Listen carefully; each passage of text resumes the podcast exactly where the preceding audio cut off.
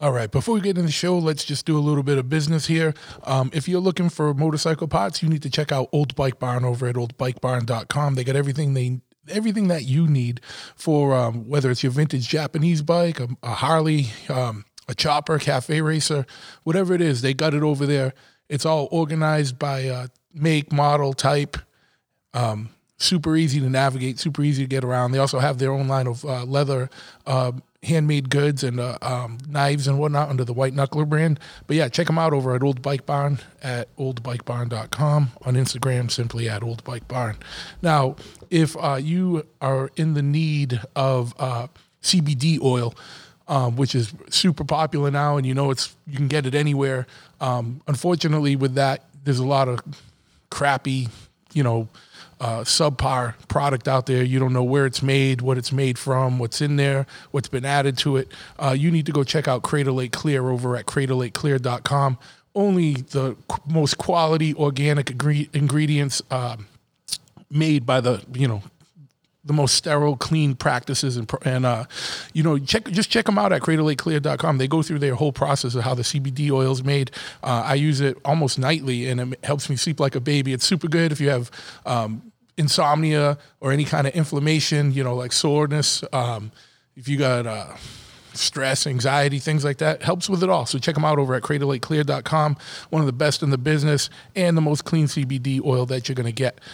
At the same token, if you need CBD oil for your pet, maybe you got a dog, it's a fucking jerk off, or you got a shitty cat that likes to attack, um, or like a you got like a nervous pet, you know, um, or you got a horse that likes to kick people in the face. Um, you need to check out um, vetcs.com. They are the top uh, manufacturer of uh, CBD oil for pets. So they have a uh, canine line, they have a feline line, and they have a horse line. What would that be? An equine, equestrian line? Yeah. So check them out over at uh, vetcs.com. Now, if you happen to be in the unfortunate situation where you find yourself in a motorcycle accident, you need to go ch- first and call. Well, you know, once you're stabilized, you know what I mean. If it's an easy accident, just call Law Tigers right away. If you're, you know, if you're hospitalized or something, um, you know, stabilize yourself and then give Law Tigers a call. Uh, lawtigers.com or go to Facebook and type in Law Tigers and your state so you can get in touch with your uh, the most local office for you. I hope that's one of the sponsors that you never have to use, but if you do um, ever find yourself in a motorcycle accident, they are a law firm that's founded by riders for riders, and all they do is specialize in a motorcycle accident and motorcycle uh, uh, injury uh, cases. So they got your back. Um, if you're looking for clothing, you know, winter's upon us. Um, getting cold out there. Maybe you need a scarf or a hoodie. Um, or you live somewhere tropical and just need another t-shirt, go check out Omerta over at omertamia.com, the most legit and real streetwear brand that there is. And uh, they print everything in-house for the most part. Uh, all the shirts are screened in-house. Um, and they use USA made apparel wherever possible. So go check them out, omertamia.com, O-M-E-R-T-A-M-I-A, and uh, on Instagram at omertamia. And they even got an app on the on the uh, I uh, the Apple Store, and I'm sure it's on Android as well. I don't have an Android, so I don't know. Um, if uh, same thing, you're looking for more clothing, but you're a little twisted, you're into dark arts or weird shit, but you're not really goth. You're just like a little sinister, twisted dude. Like said, you you applauded when Ozzy bit the head off a off a bat. Um, you're stoked on that. Uh, you play Beatles records backwards, Black Sabbath records at Black Sabbath 45s at 33. I don't know. You do weird shit. You read uh, Aleister Crowley books. I, I, don't know. But you're also into like things like choppers and custom show vans, 70s boogie vans and stuff like that. Um, street weaponry, whatever it is that strikes your fancy. If it's, if it's weird shit, you need to check out Heavy over at heavy.bigcartel.com um, and uh, on Instagram at Heavy Clothing. Uh, my man Zach Doom has what you need. You know what I mean? So check them out. You into psychedelics, weird shit, you know? Fuck yeah, man. There you go. Um, if you need more information about anything motorcycle related, you need to check out Chop Cult over at chopcult.com. They're the biggest information clearinghouse and online message board for the motorcycling community, especially with the in the regards to custom bikes. But uh, they got the biggest online message board out there. Um, it's all broken up by topics, so you can easily kind of find the group you want to peruse. Um, they have an online uh, swap meet where you can buy, sell, and trade parts, and they got a, a events page which is rad where you can uh, find out what's going on in your local community or all around the world in regards to motorcycle related events. Um, Pitchfork over at pitchforkny.com, Pitchfork New York. Uh, check them out online. Um, they have a, uh, and they're on Instagram at pitchforkny. Um, they're the clothing band, clothing brand that your favorite bands rock, right? And they also have a record label and they put out really good uh, hardcore and punk rock and metal uh, records. So check them out. Heavy, no, so not heavy. Pitchforkny.com. I do these things off the top of my head. I don't have any scripts written down, so um, you know, crucify me um, when I when I screw up. But yeah, um, if you want to support this show, go over to Big Truth. Um, podcast.com all the uh, there's all, all kinds of uh, information up there um, and all the shows are up there. And if you want to financially support the show, check out patreon.com slash big truth. There's four different levels of support that you can do, all affordable. Um, it helps this show keep keep the lights on here, keep the bills paid, keep the show going and growing. Um, and uh, big respect to all my Patreon subscribers. Um, we gave them on the last episode. I had Lenny do a special performance just for them. Um, got more stuff planned for this year coming up. Uh, some rad shit. So uh, get in uh, get in early so you get access to more shit. Uh, Patreon.com slash big truth. And last but not least, if you uh, need anything else related to motorcycles, especially if you live in the Northeast, I got a full service brick and mortar motorcycle shop and we do online sales as well. That's Choppahead over at choppahead.com. Spelt in the most masshole way, C H O P P A H E A D, located at 13 County Road, East Freetown, Massachusetts. Give us a call 508 995 6764.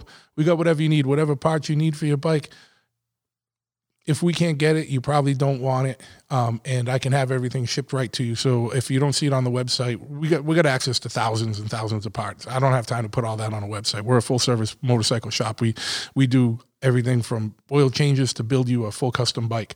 Um, so I don't got time to develop the website as much as I should. So uh, until then, just give us a call if you need something. Shoot us an email, uh, chopheadcustoms at gmail.com and uh, we'll uh, get you all situated.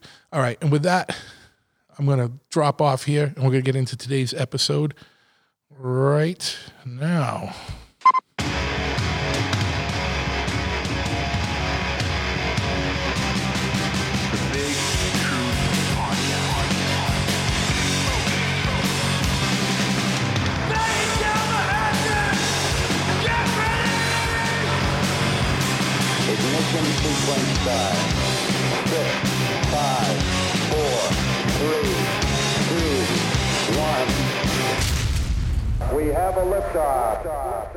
Once again, we have liftoff. I want to thank you for tuning in to this episode of the Big Truth Podcast. And today I'm stoked to have my man Christopher Garetano on with me. Um, he is a filmmaker, uh, he's got his hand. He's like me. He's got his hands in a lot of different things. He's a filmmaker, a producer.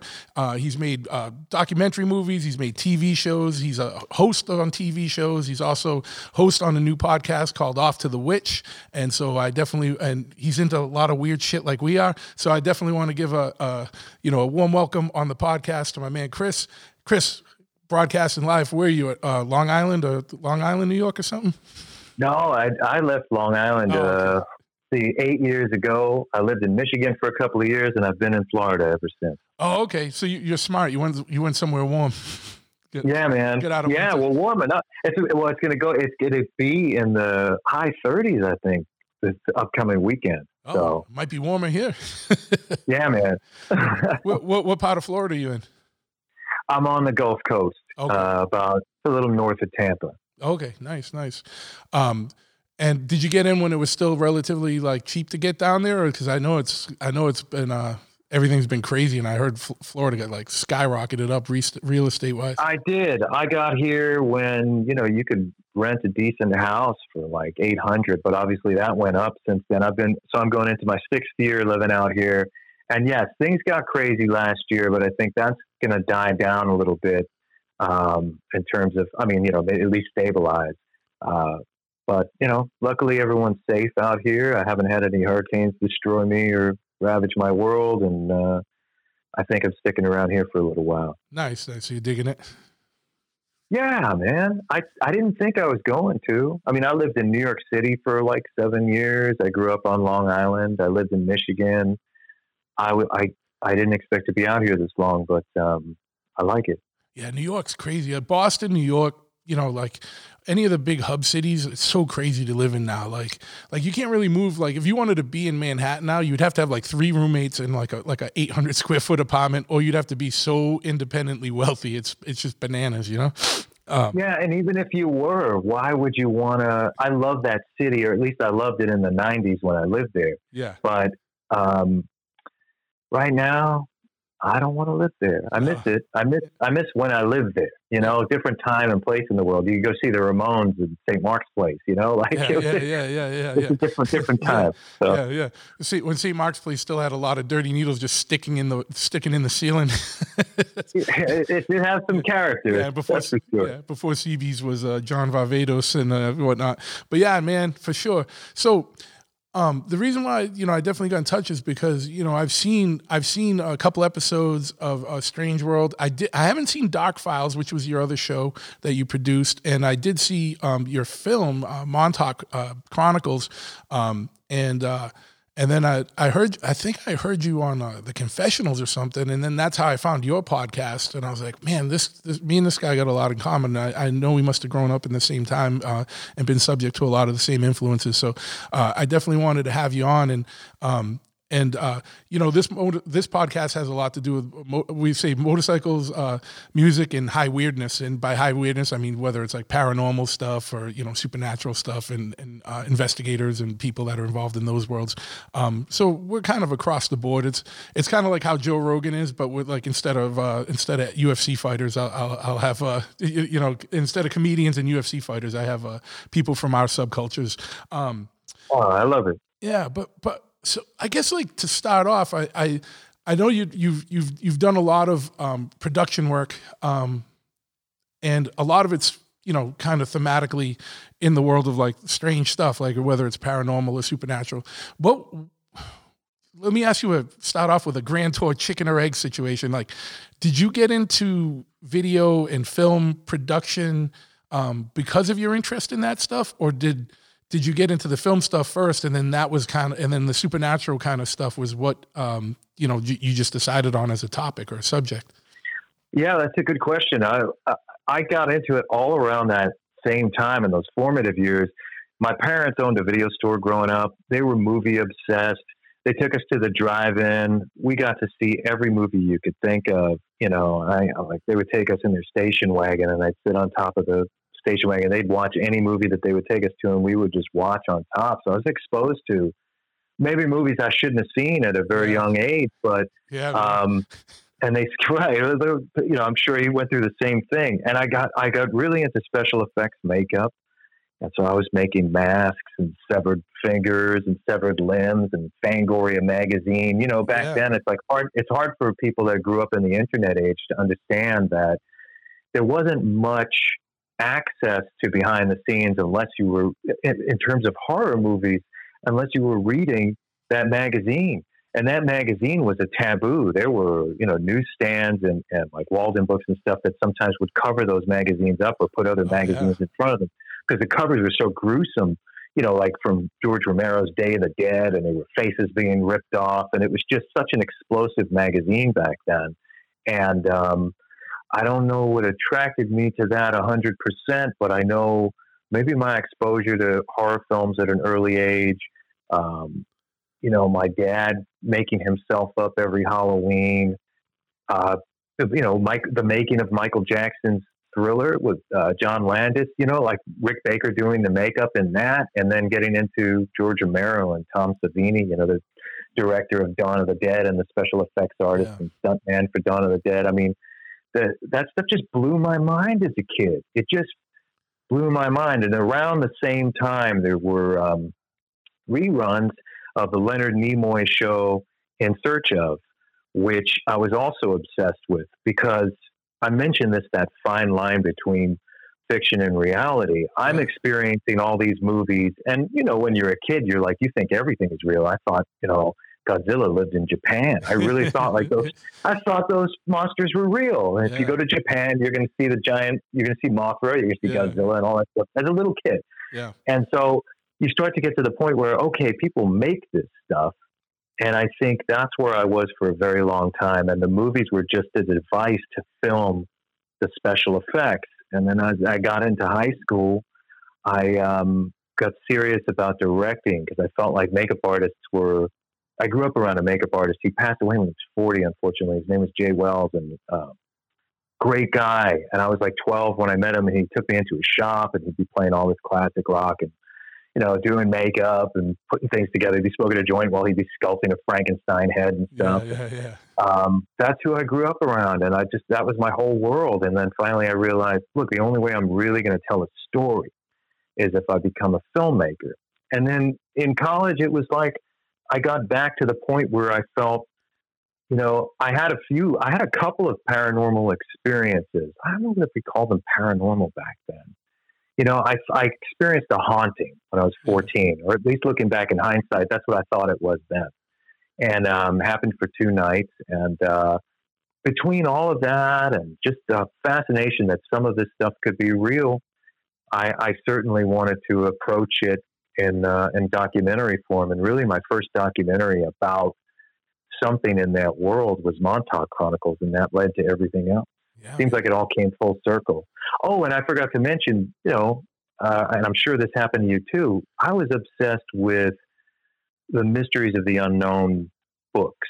Everything from the Golden Book of the Unexplained to um, the Enchanted World. Do you remember that book series of Vincent Price advertised on TV when Yep. we were kids? Yep. I, didn't- had that. I, didn't have that one. I had the Time Life one, but then I had this other one. I don't know if you remember this, and I and I a couple years ago I I rebought it. I got the whole collection. Do you remember one called Man, Myth, and Magic? yes, I do. I got the think I whole still have a collection. few of those. Yeah, yeah, Wow. yeah, yeah. I bought I bought it on eBay. Someone had the whole collection, all all the encyclopedias. I'm like, oop, score, got them. Right, and you sit and poured over that artwork in there, and those stories just blew my mind. So I think it all was coming together around the same time. It was the, the as you know, it's like that stuff juxtaposed to all the films you loved at the time. It was like suggesting Yeah, that that stuff is real, and I think that was even more fascinating and mysterious. And you know, looking up at the night sky and wondering if something was hovering over you. I still, you know, when we were kids, UFOs and the Men in Black were terrifying things. Yeah. They were really spooky stuff, and I have not seen that portrayed well since maybe the movie Fire in the Sky or Communion with Christopher Walken. Um, there hasn't really been because it's either been these big action tentpole films like Independence Day or the X Files, which I liked a lot. yeah. But um, you know, but it goes a little further, and these days it seems more like sport, like the UFO hunter reality shows. Which I, if I'm going to approach that subject matter now, I want to take it back to something that really worked for me because it's still such a mystery, regardless Sure. of them. You know, eh, reg- eh, regardless of the government's right now telling us this stuff is real. Okay, I mean, like I never thought I would actually see that in my lifetime. That they're admitting to it now. How bananas is that, man? Like, how bananas is it that it was during COVID they came out and said, "Yeah, there's there's uh, there's uh, things we can't explain," and then there was some government engineer in, in the New York Times saying, "Oh, we have craft that aren't from this world," and no one's giving a shit. Like, it's like crazy, dude. Like, I'm like, I'm like, it was like hidden on like page eight or whatever. I'm like, I'm like, what is going on? I'm like, are they just messing around with us, or are they trying to like? You know, pave the way to some disclosure. Who who knows what's going on? It's bananas. But the, just the general lack of interest, like in in in media coverage on that, on those are two bombshells, man. You know what I mean? yeah, we're, we're because we're so we're bombarded by All things on a daily basis. Yeah, you have like these these active shooters like twice a month, and you have these political fights and riots and all this crazy shit yeah, happening. Yeah, yeah. Yeah, yeah, just nonstop. And then, oh, by the way, aliens are real. Well, we don't know if they're aliens. There's something from another dimension. Or yeah, yeah, and it's like, wait a second, what is happening here? you can't just And- poo-poo that, put that on the, you know, put it out there and then not follow up. Yeah, no, and and yeah, do I think they're uh, preparing us for something? I really do. I don't think that's just a distraction. They would use other stuff to distract us. Yeah. They use like the Kardashians to distract us or something. Yeah, you know, yeah. like I mean, those people pay for their press, but I, I, you know, uh, yeah, I- you, we live in an exciting time, but it's kind of scary too because imagine five years from now, we find out that everything we've learned in motion pictures and story and all of this paranormal stuff is real. Like it's all real. Yeah, I mean, we, we in, in just in the, the the first ten minutes here of us talking, like uh, you've hit on so many things that I want to follow up and back up on. Um, and before we get too deep into stuff, like I just wanted to give you a shout out for having um, one of the editors of Fangoria on your podcast. That was a super interesting one because I was one of those kids too that fiended for that, and uh, I think sometimes I pine for those days, like it's great now like that there's so much information and media and if you want to see the behind the scenes or the making of any movie or anything like the any kind of media is just at your fingertips with the internet and, and all these uh, you know beyond just cable subscription tv and whatever's there. But i think there was something magical about when we grew up where you just had to you had one magazine for the month and you had to wait for the next issue and then you just scoured and poured through that magazine and then found whatever reading material you could that was related to things and you i felt like we probably uh, it was more I don't know, for lack of a better word, magical to us and and and, and more arcane. And it was like knowledge you had to find, and you I think you appreciated it more, um, just like hunting down this stuff, especially back then in like the seventies and eighties. You know, it wasn't.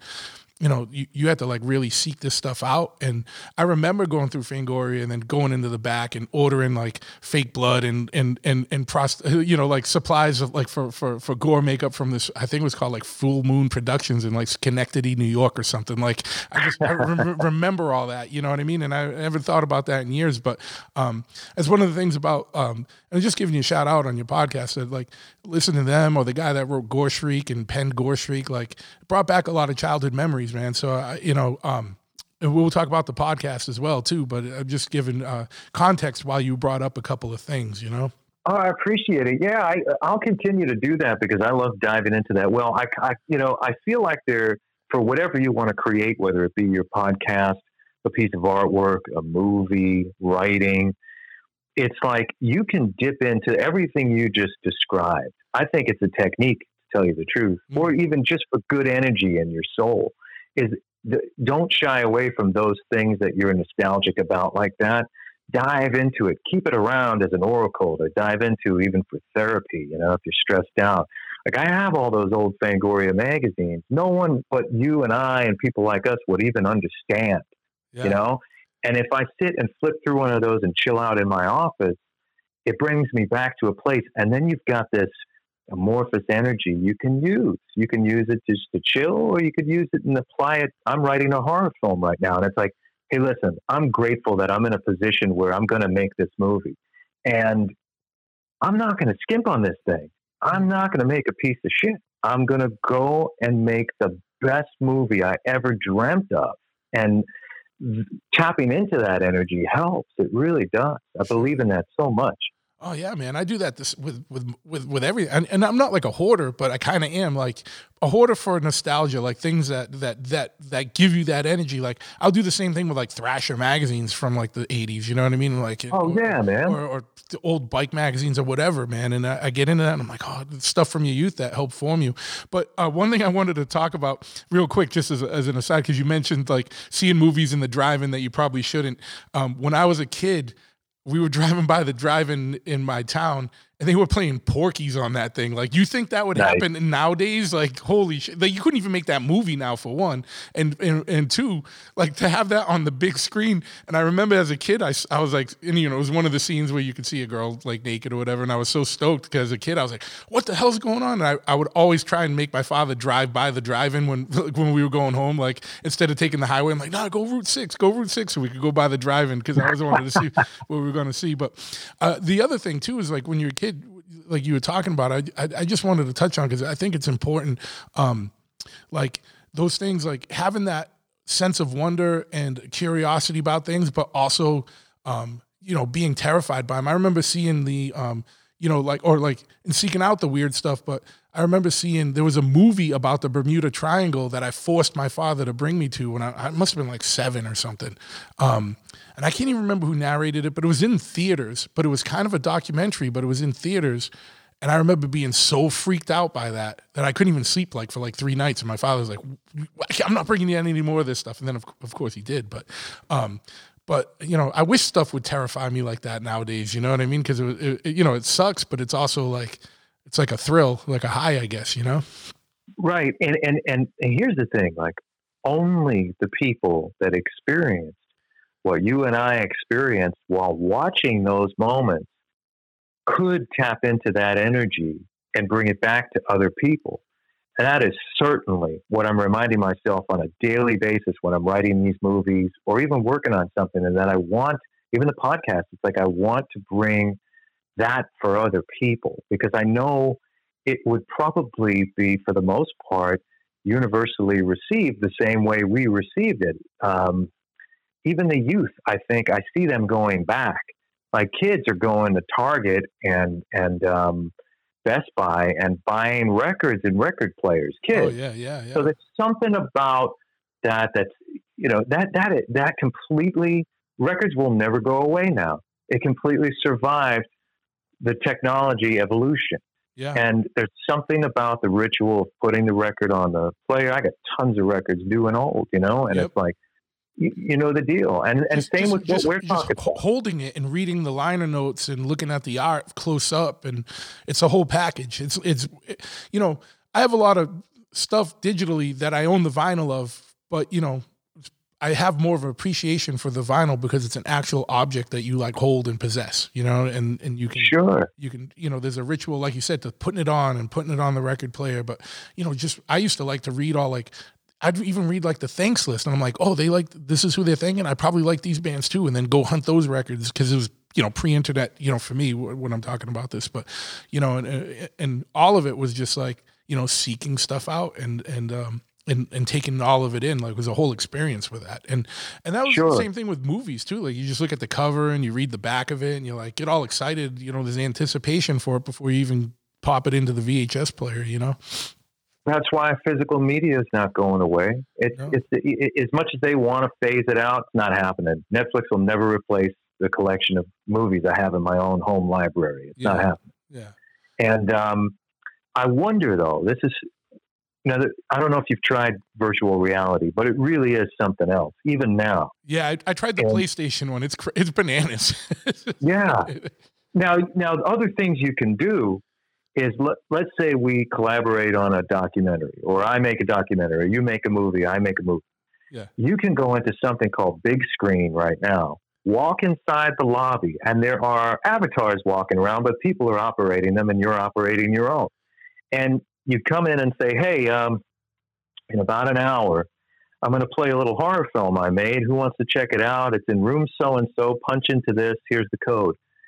Then all of a sudden you punch into that code and you're sitting in a theater with all of these people and you can look at them. You look at them, you look at their avatars and you can intro the movie and now you're sitting in a giant theater, Ziegfeld theater, you know, New York style, big giant screen and you can put on the movie for people. And I think hangouts and stuff like that in the future, it won't be such a bad thing. There's one bad component to this but I, I think that type of community and enjoying something, even though you you know you can say it's not tangible, eventually it will be. You'll feel it. You'll be able to. It'll be like you won't be able to tell the difference.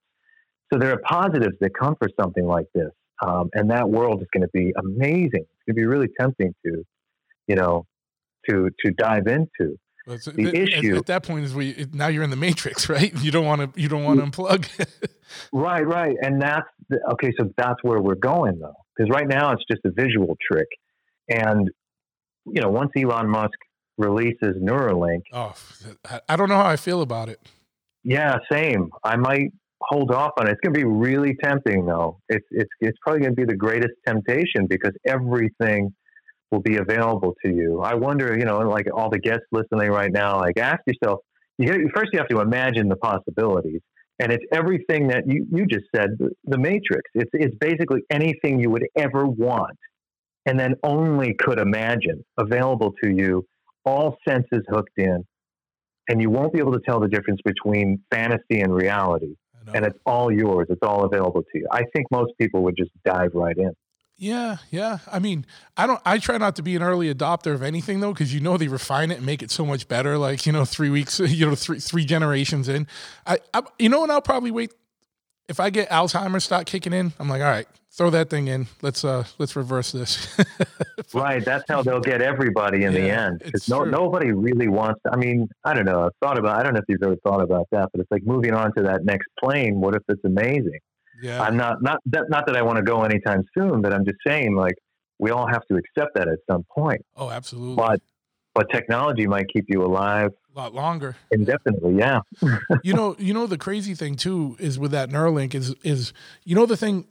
I'm naturally um, a little suspicious of people like so like Tesla comes out right, and you know they they put that car out and they're like, oh yeah, but if you want this, you got to pay four thousand dollars for this license, and if you want this, you got to pay like two thousand dollars. So what if you get into Neuralink and they're like, oh yeah, but if you want the the life saving Alzheimer's module, that's a five thousand dollar module. You know what I mean? Like you got to pay to, plug that in. You know what I mean? Like I feel like it's going to get very monetized very quickly. You know, and it's going to be only certain people are going to have access to certain things. It's, I don't think it's going to be a big, um, you know, I, you- I don't know. I don't. I don't. I don't see that, that it's going to be a very, um, uh, you know. I think it's going to happen because there's money to be made, you know, or even if it's not him, it's going to be his board. You know, the, the the people on the board for that, you know, are going to want to monetize it.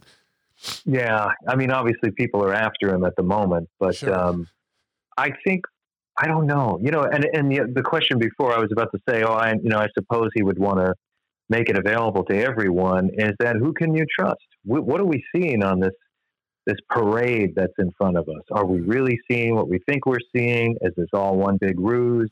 Yeah. I, I those quite. I, and I don't walk around paranoid, but just a healthy amount of paranoia. yeah, You know, yeah. Well, you know, it's a- a, healthy amount of questioning wh- what's going on. And if you, if that hasn't been instilled in people in the, over the, course of the last couple of years, I don't know what will. But it very much intensified my general mistrust of, of things, whether it's just general media or or anything beyond it. You know what I mean? Because I'm like, we're just constantly, like you said, we're constantly getting bombarded, but we're also constantly getting lied to. Like, you know what I mean?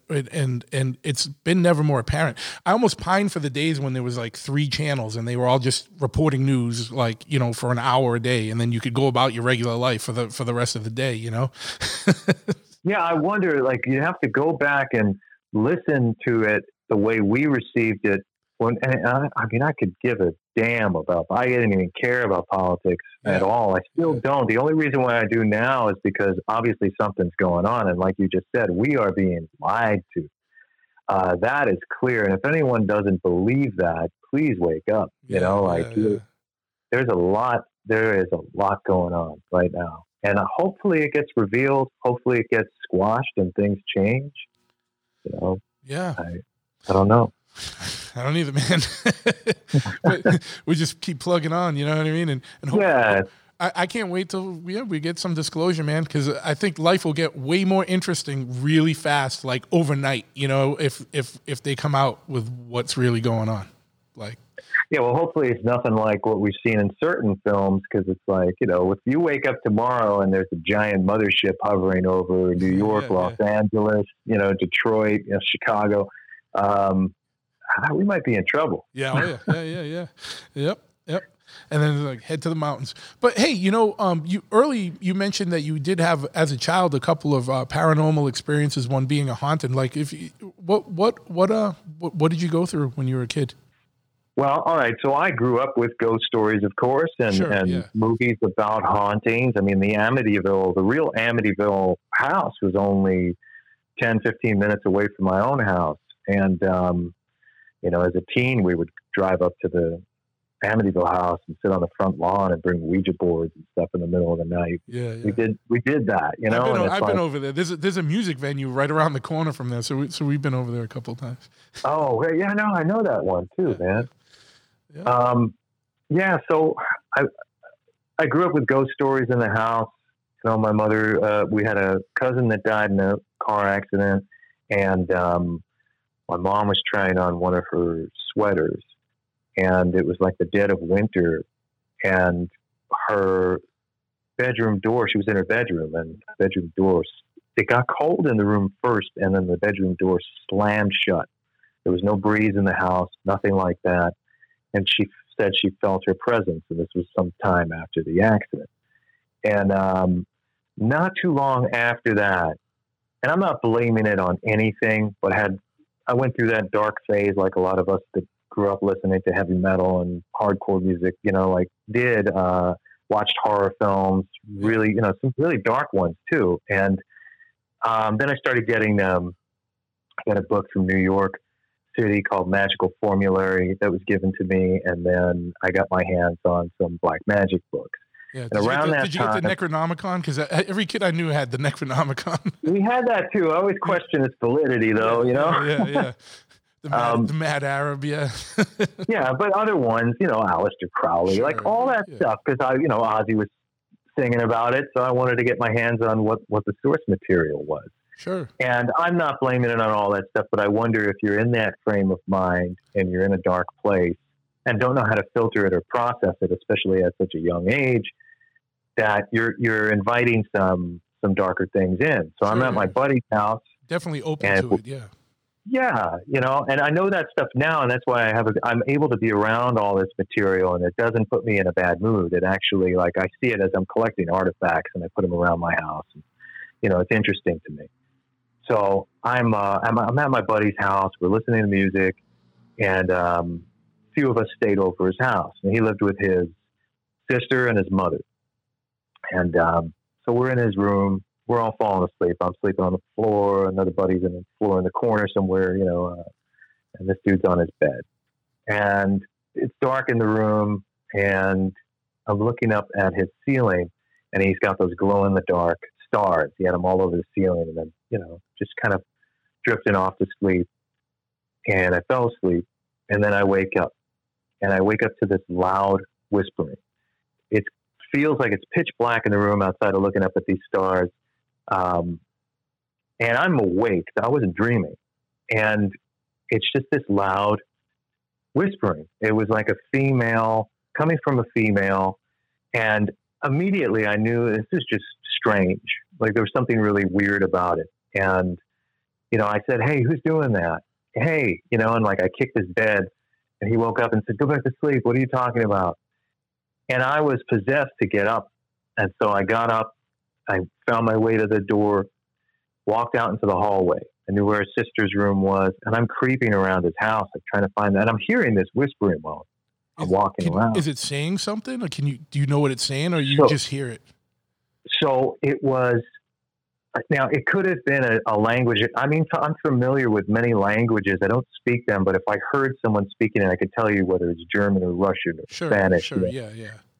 and um, maybe it was a language i wasn't familiar with at the time but it sounded like gibberish it was just whispering but you know i couldn't make out any of the words it was in the cadence of a language Hmm. and it was just you know whispering and so I'm walking around and I'm freaked out, you know, because I'm it's in the middle of the night, it's dark in this house, and something's whispering. And I'm trying to find the source of it just to make sense, but I knew the whole time that I wasn't going to find anything because it was really out of the ordinary and it came with a, a very odd feeling. Like I, you know, I felt really strange listening to this thing. I knew it was something weird.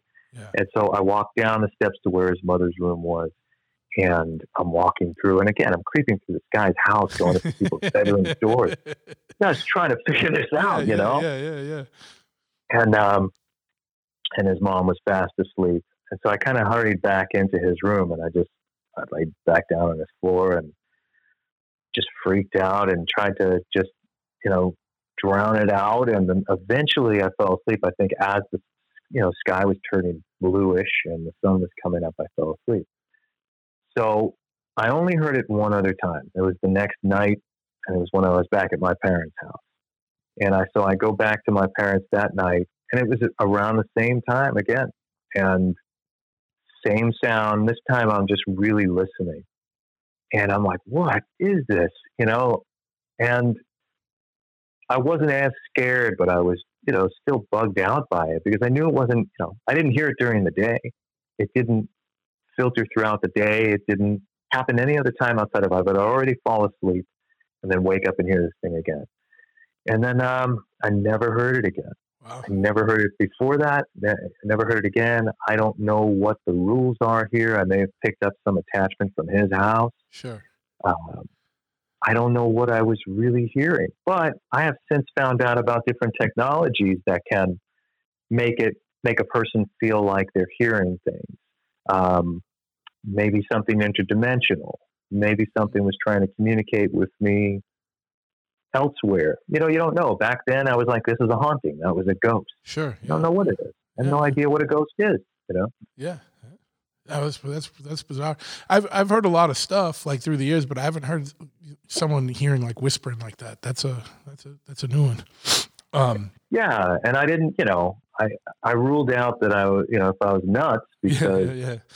It wasn't it was, it was just selective it just only did it for two nights at two different same time of night two different locations and never happened again Yeah, it's No. crazy. know. How how old were you roughly? it's about 14 Yeah. Yeah, yeah man, that's a strange one for sure. That, that Yeah. must, have, must have shook you up for a little while.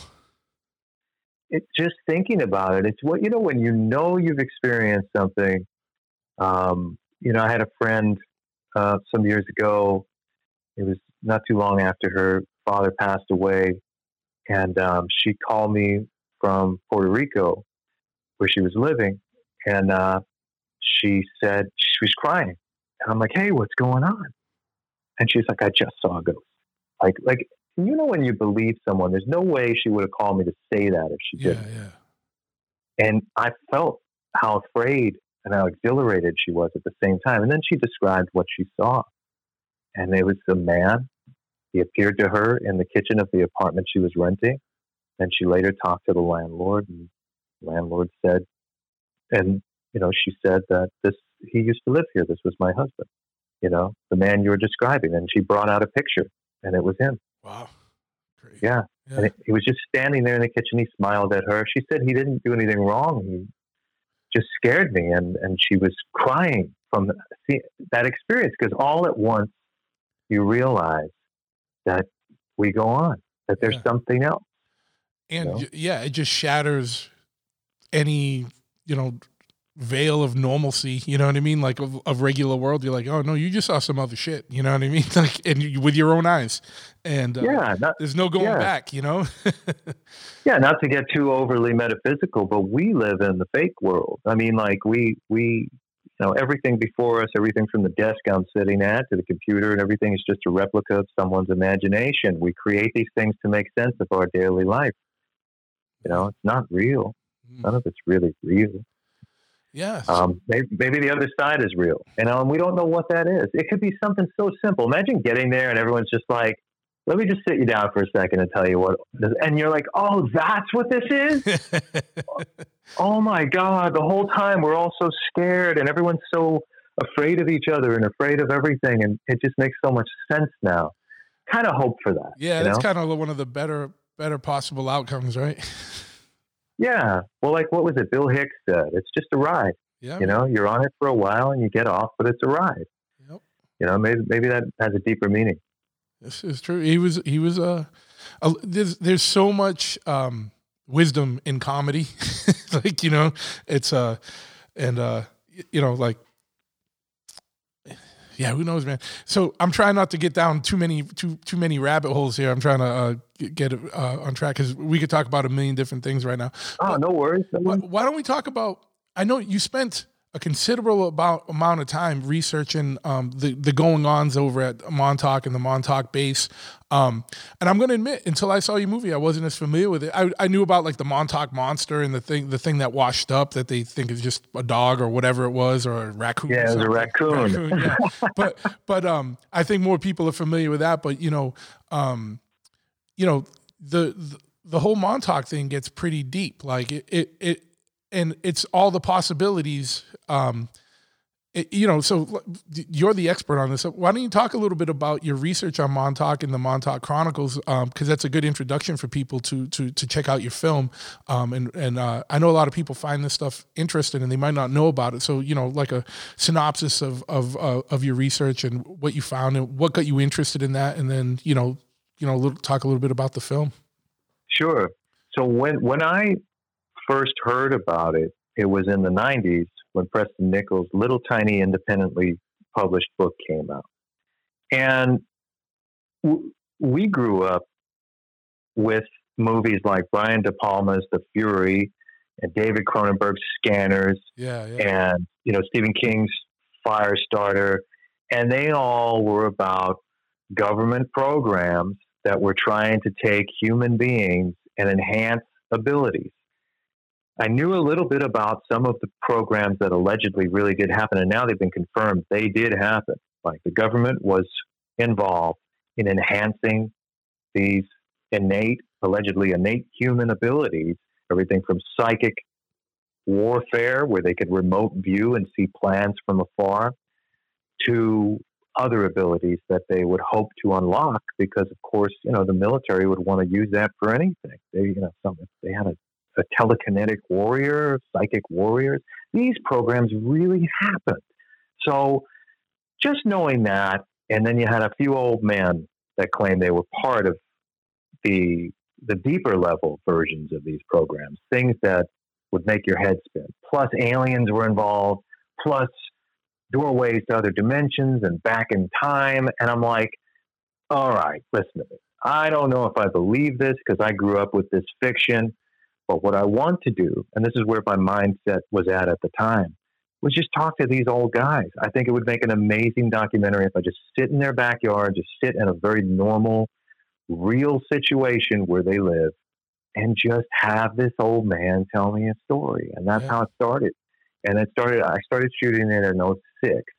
and then um, as it progressed, started to read a little bit more about government programs that were a little darker uh, in nature.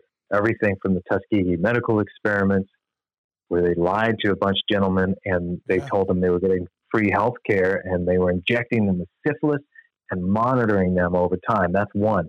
The other one was the Holmesburg prison experiment, where they were telling these inmates that here's five dollars, here's twenty dollars, we're going to test some bubble bath on you. But really, what they were doing, and again, this can be confirmed. You can check out a book called Acres of Skin by Allen Hornblum and other research, is that these guys were being used in mind control experiments. In other words, where these deep government funded programs were taking these people who they thought were totally expendable, like in the Tuskegee medical experiments, completely disgusting stuff, and they just saw different people who they thought were expendable that no one cared about and no one would kick up a fuss and we could lie to and try different things on. So where the Montauk Project comes in this and why I believe it ultimately, now not everything that was said, but what I do believe in is I think it was tantamount to like the Holmesburg prison experiment where they there was a ton of runaway kids at the time, you know, street kids, street hustlers and they approached them, maybe in some cases offered them a stipend and said, We want you to be part of this study. We'll pay you this much. Come on down. Mm. And allegedly, they were beaten, um, abused to the point of where their personalities were fractured. Yeah, basically break, and, breaking their personality. Yeah. Yeah.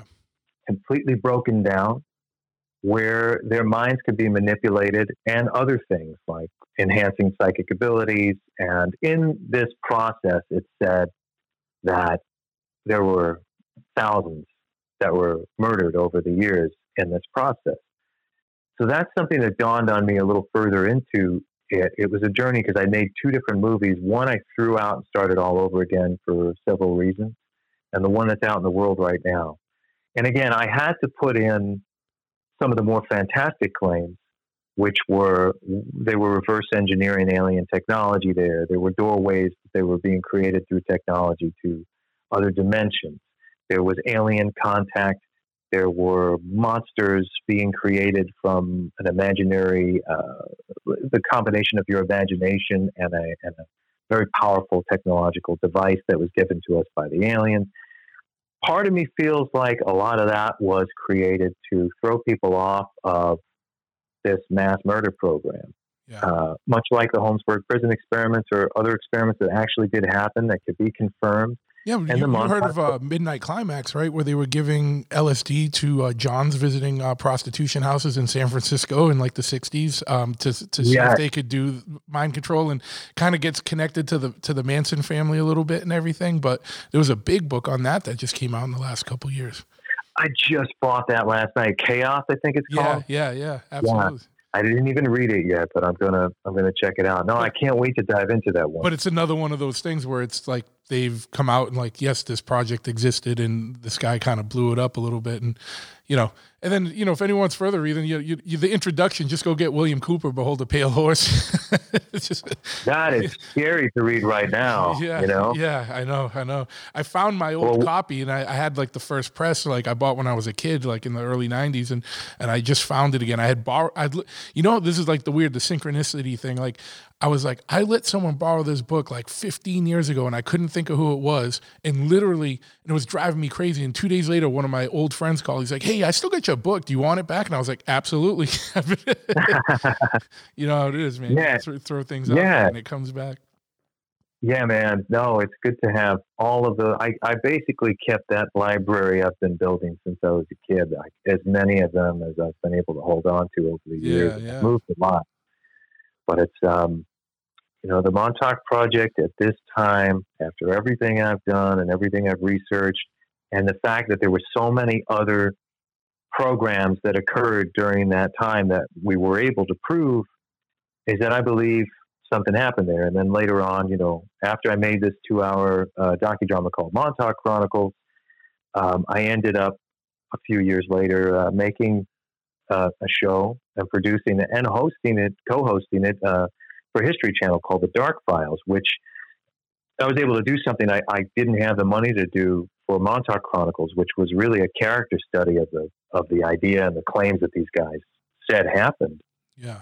Um, And Dark dude, Files, I was just- able to not to cut you off quick, but man, what time and you got these guys while they were still alive before they were t- too far, you know, too old. Where you know what I mean? Like you got them probably when they were Yeah. more ready to talk about things, and two when you know they don't they didn't have you know unfortunately not a lot of time left. So it was so good you got to document that before they were gone. You know? Yeah, man. Al Bielek died while I was filming, so I, I was able to carry over the only interview I did with him, and uh, you know, into the second version. But outside of that, I got to re-interview everybody, and then I re-interviewed them again for the Dark Files. And you know, in the mix, some people were clearly making some stuff up, but Yeah. I think I think some of them were genuine. At least I feel Preston Nichols was part of something. You know, he he, he had something to do with it because a lot of what these guys said has has since been revealed in other ways or is starting to come true. Even some of the technology they talked about years ago that wasn't even being discussed anywhere Yeah. has has come to fruition. And um, you know, I'm not giving them full credit for everything they said, but obviously something happened there. You know, when I made made the Dark Files for History Channel, we brought geophysicists to the ground. They were able to use a device called electric resistivity imagery, where we got a vertical slice, and you'll see it in the in the show. Um, we got a vertical slice that proves there was an enormous, you know, man-made structure underneath the ground. Where these guys are saying there's nothing there whatsoever.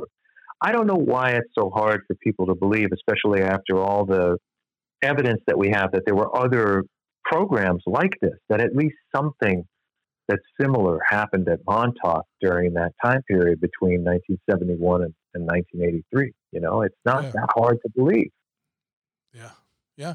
Yeah. So um, for, for people that might not be familiar, exactly what you're saying is you it was it that basically confirmed the existence of big underground structures. you know what I mean? So like if the normal base is on the is on the surface and maybe a basement, but what, how deep did it go down? So when when we took the reading, or the geophysicists took the reading, the ceiling, the top of the ceiling itself was 25 feet or so down.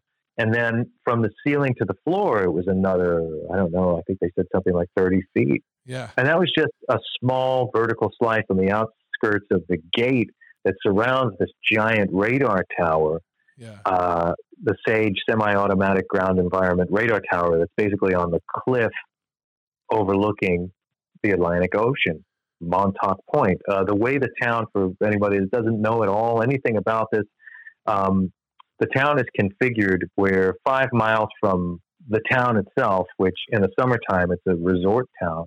You know, people end up going there to go to the beaches, they go surfing, they have a good time.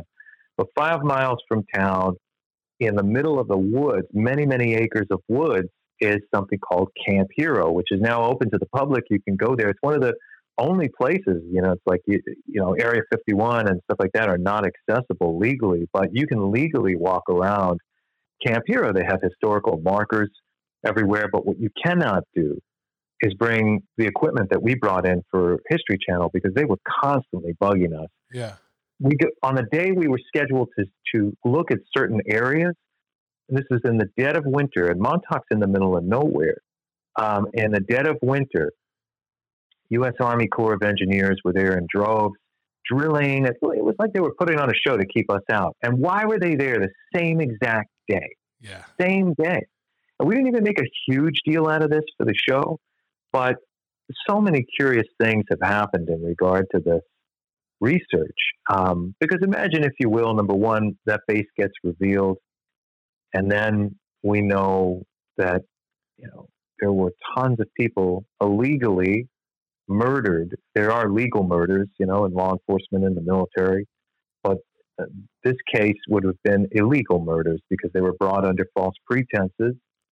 Kids being murdered as as uh, scientific subjects, you know, for a mind control experiment a lot of people believe the chaos of the last two or three years are a result of a lot of these things coming out because we're about to find out what our history really is, you know, what's really happened over the last 75 years.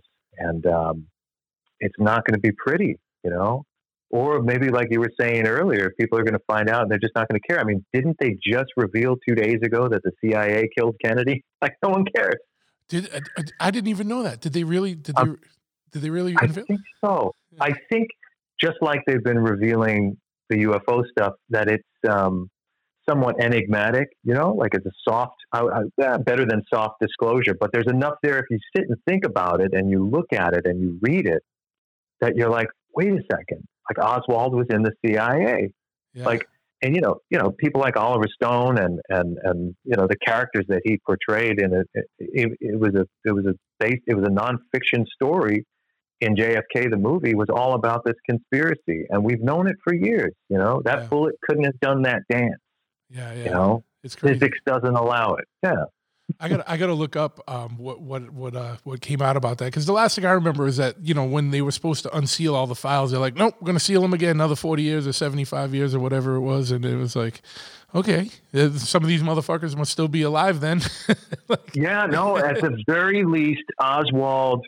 It was revealed hundred percent he was in the CIA, and yeah, and there's more to this. We know it. Come on. yeah, you know it, and um, it's just you know it's going to if they, if they keep us divided and keep distracting us with a bunch of bullshit we we will never figure this out and never seem to care you know i mean if the matrix was available to everyone tomorrow that would be a great move on their part great chess uh, chess move a checkmate yeah, yeah. because everybody would just jump in the matrix, forget this place. You know, I want to go and uh, do everything I ever wanted to do. Total recall. You know, Yep. Yeah, no, I get it, man. It's true. There is. That's what I mean too. Is over the last couple years, the the the the the, the keep everyone divided um, and bombarded and like dumbed down and in the dark um, and fighting amongst each other or concerned about trivial things. Um, bread and circus stuff. You know what I mean? Like it's it's uh it's never been more apparent, man. And it's like it's sad. You know what I mean? Because uh, you know you you you want to have um, a glass half full. Like, hey, man, maybe it's just got to get a little worse before people really start waking up. But I feel like things are done so incrementally on purpose so that there's never a big like jolt to people. You know, it's like, oh, sneak this in, sneak this in. All right, push a little further, take a little more of this, do that. You know, and then, and then Yeah. you don't even. It's not shocking enough. It's what would be shocking. shocking? Yeah, yeah, exactly. You know, um, well, you know, I I don't think until there's no more hamburgers and TV, you know what I mean, like football or something, like you know, people aren't gonna like get jolted out. You know what I mean? Like keep they keep everyone uh, happily complacent through through that type Yeah. of stuff. You know? Cut off their internet, cut off their power, Yeah, cut off, you know, I mean, we, that's how quickly the world will go to shit. We've seen it even with just a hurricane cutting out power for a week. Everybody, it's like the end of the world. Yeah. They just can't deal yeah, with it yeah, anymore. Yeah, Katrina. uh, that was a little. Uh, the anthropologist in me, like you know, studies uh, human uh, culture in, in the, the, collapse in in, uh, in the wake of that. You know what I mean? Like I had friends out there giving me like blow by blow, like uh, you know, like daily updates of what what kind of craziness was going on in their neighborhoods, like in uh, out there after in the wake of Katrina. You know, it's Yeah, way, way back in, in yeah, Katrina. I got to see New Orleans. They uh, oh, just about a year after, and it was still pretty pretty scary. It was chaotic, you know. Uh, le- less than a year. I went out there with a to shoot a documentary about um, an animal rescue. They were pulling, still pulling animals from underneath houses that were just underwater, you know, not that long ago. I know the mud and everything, and um, you know the gangs were still taking over certain areas, and they just had no problem shooting you. They felt like it, you know. It would just be like, you know, yeah, I feel like shooting you. Yeah, my buddy was out there and he was like, he goes, it was basically Mad Max times. He's like, and he's got pictures and they all look like Mad Max. Like, you know, he's like, he's like, yeah, Yeah, man. a few days into it, he goes, there was a cop patrolling the area and he goes, the cop's like, hey, look, I'm leaving tonight at six. I'm not coming back. Like, you know what I mean? Like, so you guys are on your own. You better have some guns. Well, that's you know. How do you feel about? And again, we've seen this all in movies. Um, the time of Nostradamus, he's sitting there like writing down these prophecies. But since then, like from H.G. Wells to Stephen King, prophets are in the form of writers. yeah. They're they're channeling this stuff. So everything that those guys have written, any eh, all of these people Yeah. have prophesied what had. It's all coming true. Orwell. And- Orwell. Yeah, a hundred percent. He was a prophet. Yeah. They're all prophets. James, uh, um, uh, Philip K. Dick, Yeah. you know, all of these guys. They're all all prophets. They're they're like Nostradamus. You keep looking back at Nostradamus and what did Nostradamus say? It's like read Philip K. Dick and Orwell. They're prophets. You know, they they wrote about what what's to happen, what's coming. I mean, So- Orwell's pretty tame. 1984 is pretty tame to what's happening right now, you know? but Yeah, But you know, I, maybe it is. Maybe there's something to it, right? Like I never thought about that. Maybe these guys are, you know, seeing things, but they're not writing it down in a prophetic way. They're just making a book out of it, you know, fiction. Like, Sure. oh, I see this, and this is what I kind of see coming through, and maybe they are getting a glimpse of something. yeah. Well, that's that's what a modern prophet would do. They're Yeah. just going to be like, oh, my imagination is really strong about this idea. Let me write this down. You know, like I'm not a prophet. I'm I'm just somebody that's thinking this stuff up. And it's like, no, maybe you're seeing Yeah, up ahead. yeah. You know. So, um, so with Montauk too, like, um, I know there's been like a time where it's like, because I know a lot of people are familiar with Stranger Things, and and and and uh, I know that your work with the Montauk Project was uh, kind of influential. How was that? You know, um, how did that? How do you? What's the connection between that and Stranger Things? Because I know a lot of people are going to be more familiar with with uh, with Stranger Things. So it's it's a hundred percent connected. Actually, when the Duffers um, pitched Stranger Things to Netflix, it was pitched as Montauk. Okay. That that was the name of Yeah, it. yeah, yeah. yeah.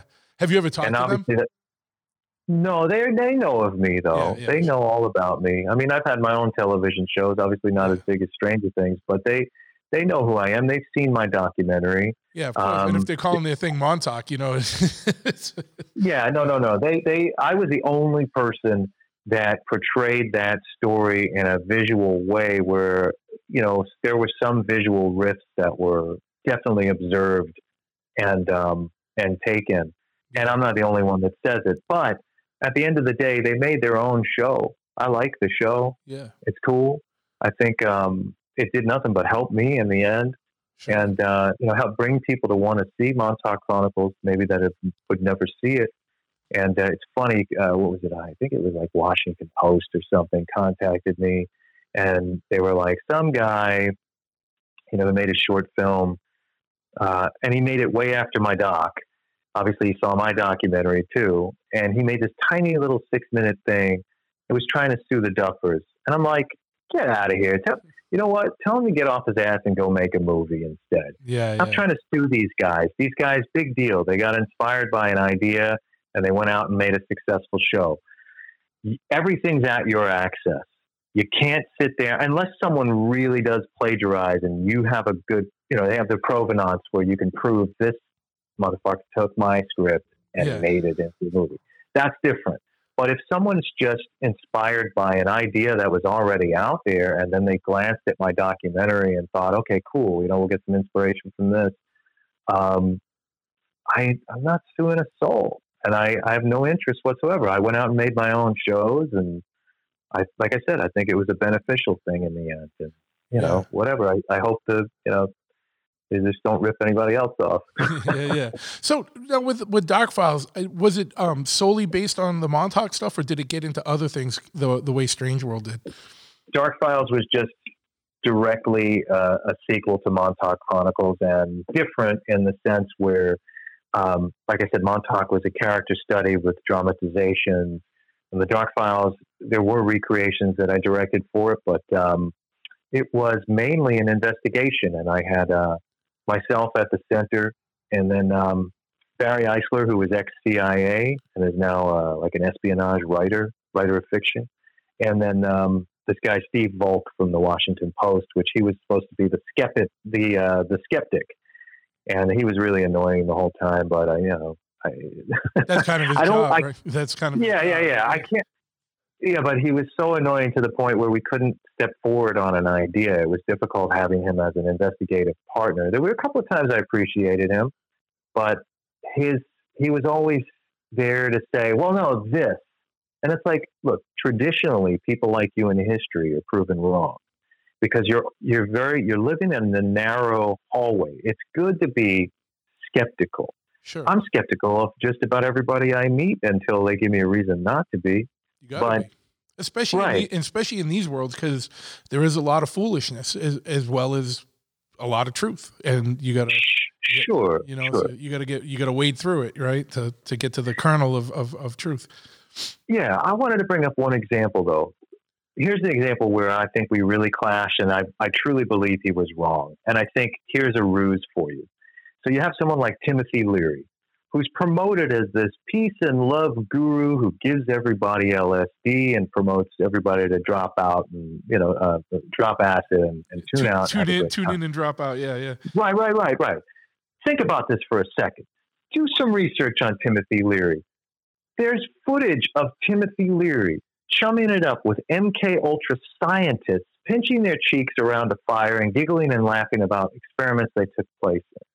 There's, I truly believe Leary was put out there on purpose, and that persona was created, and that he was passing out LSD because they had already tested it in these mind control experiments, and it was meant to distract people from a cause, you know? And we have been messed with in this way for a very long time. You got to be careful whenever a public figure comes out like that and as everybody's friend. That's who I'm skeptical of. Not, you know, when I hear about a government program or something really weird happening, yeah, I approach with caution. And I certainly don't declare it real. Even to this moment, I, I'll say, well, I believe something happened at Montauk. I can't tell you it was real. It hasn't been proven yet. But I can tell you what has been proven. And if you believe in any kind of, you know, guilt by association, there are programs that are almost the same as Montauk, maybe sans the time travel and alien stuff. But that could have just been put out to throw people off. You know? Yeah, yeah. Well, you see, yeah, yeah, distractions or, or or things meant to just make it uh, discredit everything. Sure, sure. Because because I do feel there is some din- disinformation put out there to discredit the reality of things too. You know, like the um and uh, yeah. I mean, I don't know. yeah, man. it's, it's it is but you know um what's been you know you i know you you dedicated a lot of years to to, to that um anything else that was like particularly striking or you feel very strongly about with Montauk that like that was a real aspect of it versus you know what might be the eh, I don't know about this much. Yeah, I, I believe since that was the modus operandi of a lot of these programs where they were looking for undesirables, they were looking for people who nobody would believe. So whether it be the bad kids or whether it be kids on the street or criminals, you know, um, orphanages, they, they've preyed on all of these places in history. And why wouldn't they have done it in yet another? I guarantee you there are probably a multitude of other programs that we haven't found out about, we may never find out about.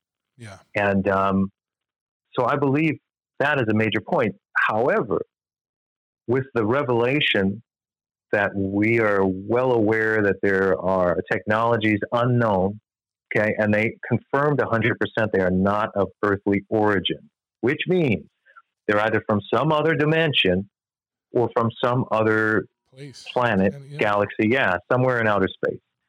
And if those things are being admitted to, then that gives some credence to and some credibility to um, some of the other claims surrounding Montauk. Yeah. And do I believe that the governments of the world have experimented with technologies that we've only heard about in fiction and things we could only imagine? A hundred percent. It's been confirmed that they did. Uh, there's a story that I learned while making Strange World, the series I did for uh, Discovery Travel, and going to spend time with these remote viewers that did work with the CIA.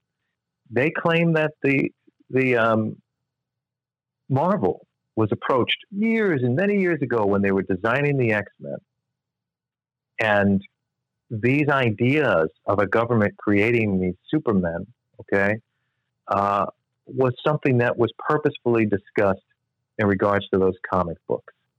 I don't know what is it put in fiction to throw people off, or is it put in fiction to prepare us for something? Because, like I had said earlier, everything in fiction becomes real.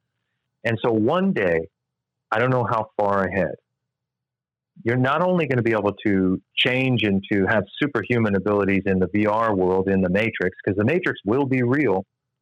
Um, not too long from now. But will you be able to do it in life? And there's gene hacking and, and DNA splicing and all. and CRISPR, we're able, yeah, all that yeah, stuff. Yeah. yeah, you're able to create human animal hybrids and all of this stuff. So everything that was written about, everything we grew up with in comic books, everything we grew up with in fiction, is all going to be real. I'm trying to figure out what is completely impossible because I don't think there is anything. It's just a matter of time time yeah and, and, and, yeah, and, the science behind it now you've talked yeah. you've talked to a lot of people um, you know a, again some of the people that were involved with the montauk project but also um, people who were um, i don't want to say victims or children children that were involved in it as uh, research subjects um, are there a lot of things that you hear from multiple people that might not that that um, you know evidence that kind of conveys like a a, a, a, do you know what I'm saying? Um, things that people might not know unless they were really involved in the project. Are you hearing overlapping stories from different sources? Yeah, I have, and there's there's a common denominator amongst I think the people I believe the most. The common denominator is they seem really damaged to me. And I've spoken to a lot of some of these people in private. I'll tell you about one thing that was very striking that I could never get her to fully reveal her identity or come onto a show. She almost did, and she got cold feet. And this was one of the greatest pieces of evidence. But um, so, and again, I, I have to I have to be careful, especially in recent years. It's really dawned on me that if I'm speaking about this stuff intelligently, you know, yeah, like whereas if I'm Joe, if I'm if I'm hyper realizing it on a show, they're fine with that. They don't care. Yeah, yeah. But if I'm sitting here, and that's part of the, disinf- the disinformation yeah. and distraction technique. You just get, yeah, be like, yeah, man, I saw an eight-legged tentacle thing come out of a portal, and, and you know, outside sure. Montauk, yeah, people are going, all right, yeah, sure. But if you discuss it on a, with intelligence, with thought, you know, and contemplate it, and ask people to contemplate themselves, they don't like that. Backed you know, by, they don't want, by research as well, yeah, yeah, yeah, and just you know, associative research. You can look and find out that programs almost 100% the same happened.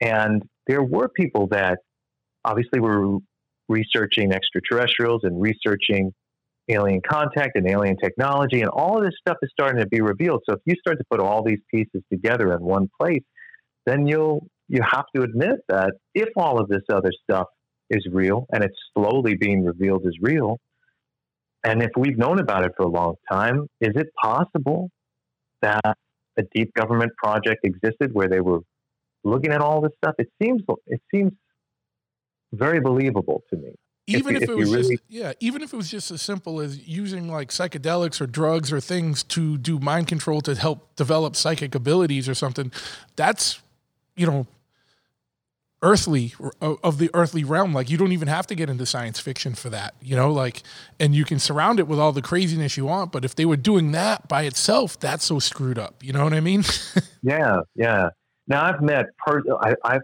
talked to several and, and have met a few of them too, of these people that I mentioned previous uh, that I felt were had gone through some damage. Like, um, you know, when someone's in prison for a lot of years, they come out and there's just something. A, a good deal of them come out and there's just something different. You've gone through something that a lot of people don't understand. They're a little and institutionalized, so pe- yeah. Right. And, and the people that claim they were part of these government programs, there's something alike about them. They're still issues they have to work out. There's still damage. Now, a psychiatrist, you know, walking out with, um, you know, wrote academia will walk out and just say, well, the reason for this is because they're trying to give a name to the problem. And they can't take responsibility for the way they feel, and they need to blame a bigger monster for it.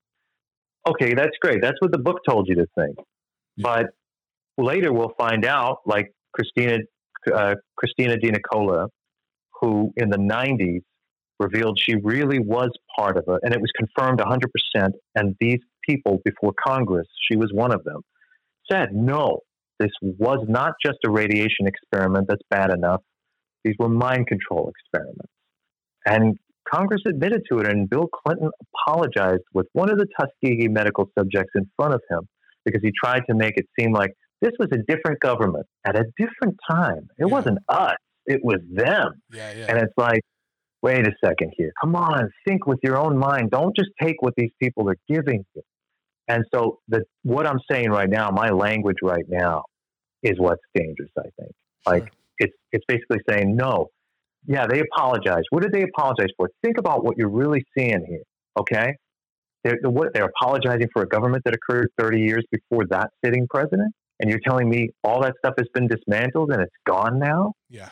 And and and what you're just going to explain all of these mass shootings that happen one after another is just what copycats? Come on. Yeah, yeah. Know? Yeah, no. So there's something to this. Yeah. Have you ever? Uh, that was going to, uh, you know, that was going to be one of my follow up questions. Have you ever been um, talked to by anybody? You know what I mean, or or approached, or been like, "Hey, man, you, you know, you might want to tone this down." or you know, uh, or if you can't answer that, don't answer it either. You know I mean? No, no, not directly. I think maybe some channels have been stopped here and there. Maybe I don't know. Yeah, it's I can't say for sure. All I can only estimate that if I was in their shoes, I wouldn't be happy with anyone speaking about this intelligently because it's contagious when someone says, well, wait a second, don't just accept what they tell you. Yeah. Open your mind for a second and think about if they were trying to cover up something really bad, would they come forward and reveal everything? And during that same time period, in that two week period, like I said, wasn't just the Tuskegee medical experiments that were being talked about. There were other things happening that week before Congress. And that stuff was just kind of brushed underneath the rug. And when you tell someone about this, they can even go and double check and, and research this themselves and they'll find out it's true. Yeah, it'll be all in the records, the congressional records. Yeah. Yeah. But then what do we do about it? Yeah. You well, know, that's and the then, other thing, right? What do you do? yeah. yeah. What do, what do you do about it? I, I don't know. Yeah. Some, I, I don't know. Yeah. Sometimes I envy people that are just blissfully unaware and don't care. You know what I mean? It's like, um, must be nice. well, part of me is like, well, okay, now that you're aware, maybe you won't be so susceptible to some of the triggers that are being sent out. To me, if there is any kind of mass mind control going out um, in TV, music, maybe you'd be selective about what you're opening your eyes to. Dude, I'm going to just uh, say it, and I know it's not popular, and I'm going to get some hate mail about this, but it it works. There are still people wearing masks on the street for COVID reasons when they've said 100% these masks don't work for COVID. So yeah. mass mind control does work. You know what I mean? like, still, I was still, very still to this day, to this day, you know, and um, and I'm not saying again. So before people get mad about it, and I know everyone lost people, and you know whatever. I'm just saying to this day, we know masks don't work for COVID. There's still people yeah. wearing masks for COVID. That's all I'm saying. I'm not getting to any of the deepness of, of anything else around the, the the the the thing itself. You know, it's just crazy. It's okay. It's okay to ask questions. I had a lot of questions over the last what Absolutely. almost three years. A lot of questions. Things just don't make sense. And the dangerous thing to me is if you do ask questions and you get jumped on by people because they're like they label you a conspiracy theorist. I'm like, no, I'm just doing my duty as a citizen and asking questions that you know aren't far fetched questions. Like like you know and and and I I did come under scrutiny for some of that stuff. And I wasn't coming out against vaccinations or against this and that. I was like we got to think about this. Like just from a well, HIPAA and a public health and, and and, and perspective like you guys are everyone's taking something without you know and you're signing away your rights to any you know uh, legal ramifications of it. You know what I mean? Or or, or, or you're signing your rights to any legal ramifications, uh, uh, uh, legal recourse for uh, medical issues that come from this, you know, and now we're seeing that, you know, and there's nothing anyone can do about it. Yeah. yeah, I know. I don't want to touch it. I didn't. I just want. No, well, it was. It I was mean, just we can. About, it was just about the mass control stuff. Um, that's all I meant was like you know, like there's a lot of it. There's, there's a, a lot of it. if, if okay, let's let's say we ran the show, and if we wanted to do certain things to either control the populace, reduce it, manipulate it. Yeah. We're going to sit in this big room together or whatever we do, and we're going to talk about it. And they're thinking on levels of triple crosses, quadruple crosses, yeah, yeah, ways yeah. we don't think. And that's an easy way to hide the deception because we can only think as far as a double cross, right? That, and most people won't even go that far. So if they're being deceived, right? But but the level of deception is so many layers. What's been done to us over the last few years, and probably much longer, yeah. is that that's not a normal way to think, and so that is one way they can easily start hiding things and, and manipulating people. What you just said, where if you dare question why someone is still wearing a mask, and the way people jump on you was all orchestrated by mass media, yes. 100%. And it was done with fear. And that was designed and it was done on purpose. And if you don't believe that, I, I'm sorry. I'm yeah. not trying to hurt you by saying it. No, 100%. I'm not trying to hurt you. 100%. And that's and if if if you recall, like when you know this situation was first happening, we were being bombarded with footage from China of people just collapsing and dying on like subway uh, stations and all over the place, and I didn't see that once happen. Now you see it happening afterwards but from people, people like a lot of uh, pro athletes and stuff are just keeling over and dying, but you didn't see it during the pandemic, you know? Sure. And during the pandemic, why, when we were so restricted, why on earth only selectively were people allowed to go out and cause chaos. yeah, yeah, yeah. Or you couldn't you couldn't have Thanksgiving dinner with your family, but you could go to Black Friday at Walmart the next day. As, uh-huh. It's stupid. It's just it just got ridiculous. I was like, you got to question that. You got to question that. And I'm not saying right. you know I'm not giving medical advice or anything. I'm just saying you gotta you gotta question things like you know. Um, the uh, the show um, Strange World. I, I got to see the first two episodes of it. Um, and the first one was Montauk, and the second one was uh, I, I, I can never remember the name of the game, Polybius or. Uh, yeah, uh, yeah, that's that's correct. Yeah, yeah, Polybius. Yeah, that's that's a crazy story. It, g- going along with everything we're talking about now, you know.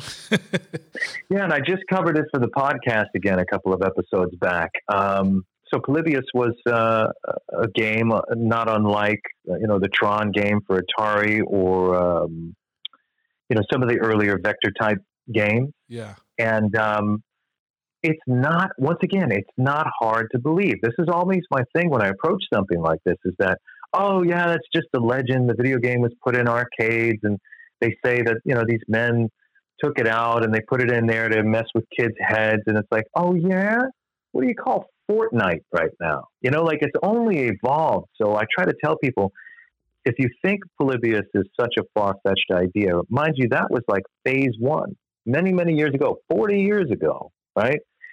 Right now, it's in the form of Fortnite. Right now, it's in your VR helmets. Polybius could be any game that's being played right now. Yeah. And you don't know what the triggers are or what the suggestion is. I'm not against games. I think games are great, but it's just how do you, if you were this sinister outfit and you wanted to reach the mass populace, the most popular things in the world for the youth are games. They're Game- all playing them. games and TikTok. Yeah. Games and TikTok. TikTok, unbelievable what's showing up on TikTok. yeah, and what's unbelievable is what is on American TikTok versus Chinese TikTok. You know what I mean? And just Sure. with Chinese, it's like, oh, you they, they shut it off at a certain time, and they're they're, they're pushing science and science related activities to the top of uh, the of the viewership, and not not influencers and, and the ridiculousness that we get. And um, Yeah. that's Just that's watch uh, long game planning. You know what I mean? Watch John Carpenter's They Live. Watch Yeah. that movie. yeah. So, I, um, you know, in all you've been around a lot of things and researched a lot of things. What what have been some of the, and I, you know, we talked about Montauk, but what have been some of the most, um, I don't know, like, not crazy, but what are you know some of the most like things that have hit you the hardest that you've come across where you think might be you know a- an actual there, there's truth to it.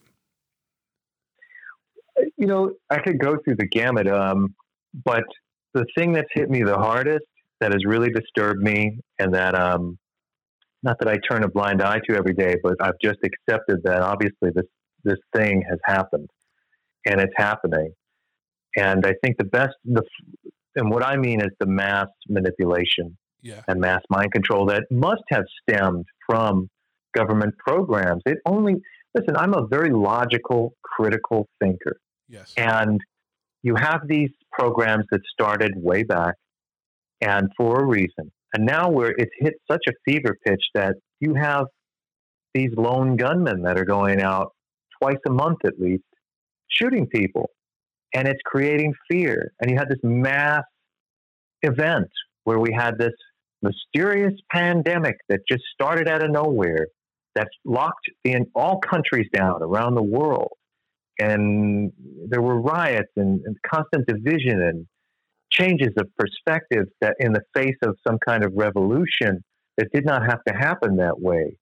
And that has that is what's concerned me the most. Yeah. um, and still does because I don't know who the good guys and who the bad guys are, and I don't know what's going to happen. And so every day I've made an exception to just continue because you know the greatest writers and artists and speakers, right? And we're we're in that realm with everything we do. Uh, happened during some times of great turmoil and they spoke about those things in metaphor and sometimes outright. And I think, without you know being ham-fisted or trying to lecture anybody ever, is that it should be in the subtext of our work, and we speak about the time we're in. I believe we're going to survive this time, you know, Mhm. but it's not certainly not easy, and it might we might see a few more really horrible things before any of it eases down unfortunately, or at least you have to be prepared for that. But live your life, you know, Yeah. live your life, be around the people you love, do things you love to do. Do not let this distract you because I think that's part of the ruse.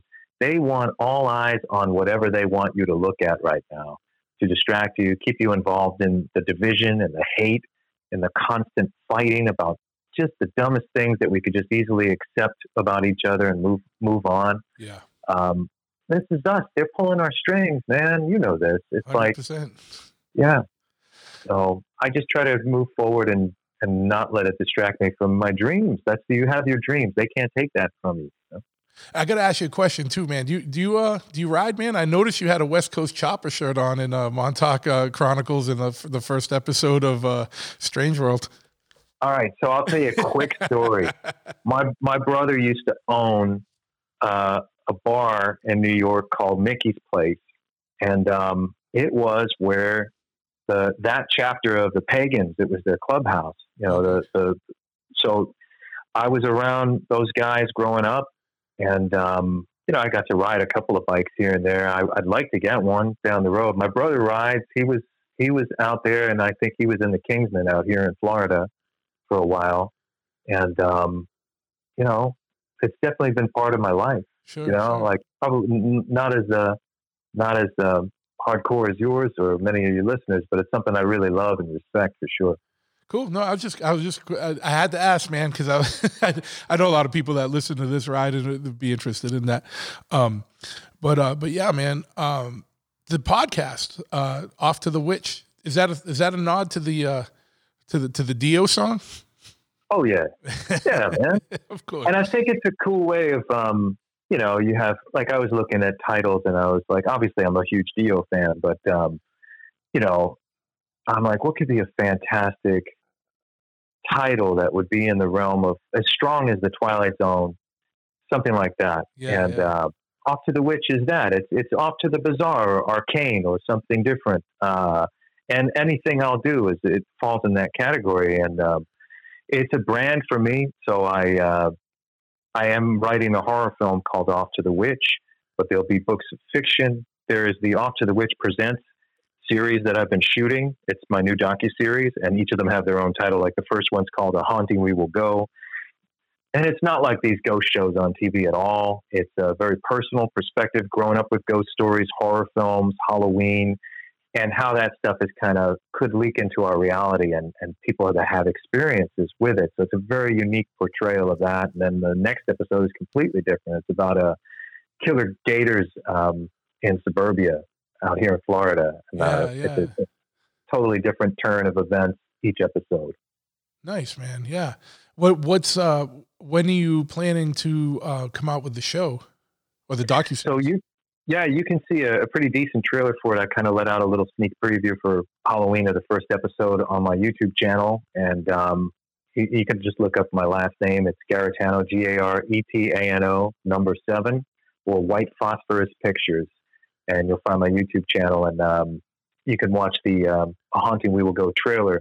But definitely next year, the first two chapters will be out next year, and then I'm making a few more. Uh, the next one after these two would be uh, the Phantom Killer because I was always fascinated by that story. It was uh, it was a murderer in the 40s. They ended up making a horror film in the 70s called The Town That Dreaded Sundown, but it was in the Texas Arkansas border in a in a place called Texarkana. And this guy who he was never caught. He was wore this hood. It was predated slasher films by many years, and he would go out in the night, kill people in, in their houses, lovers' lanes. Really terrifying story that I wanted to cover, and I have a unique way you know, as as a filmmaker, how I want to cover it for the documentary.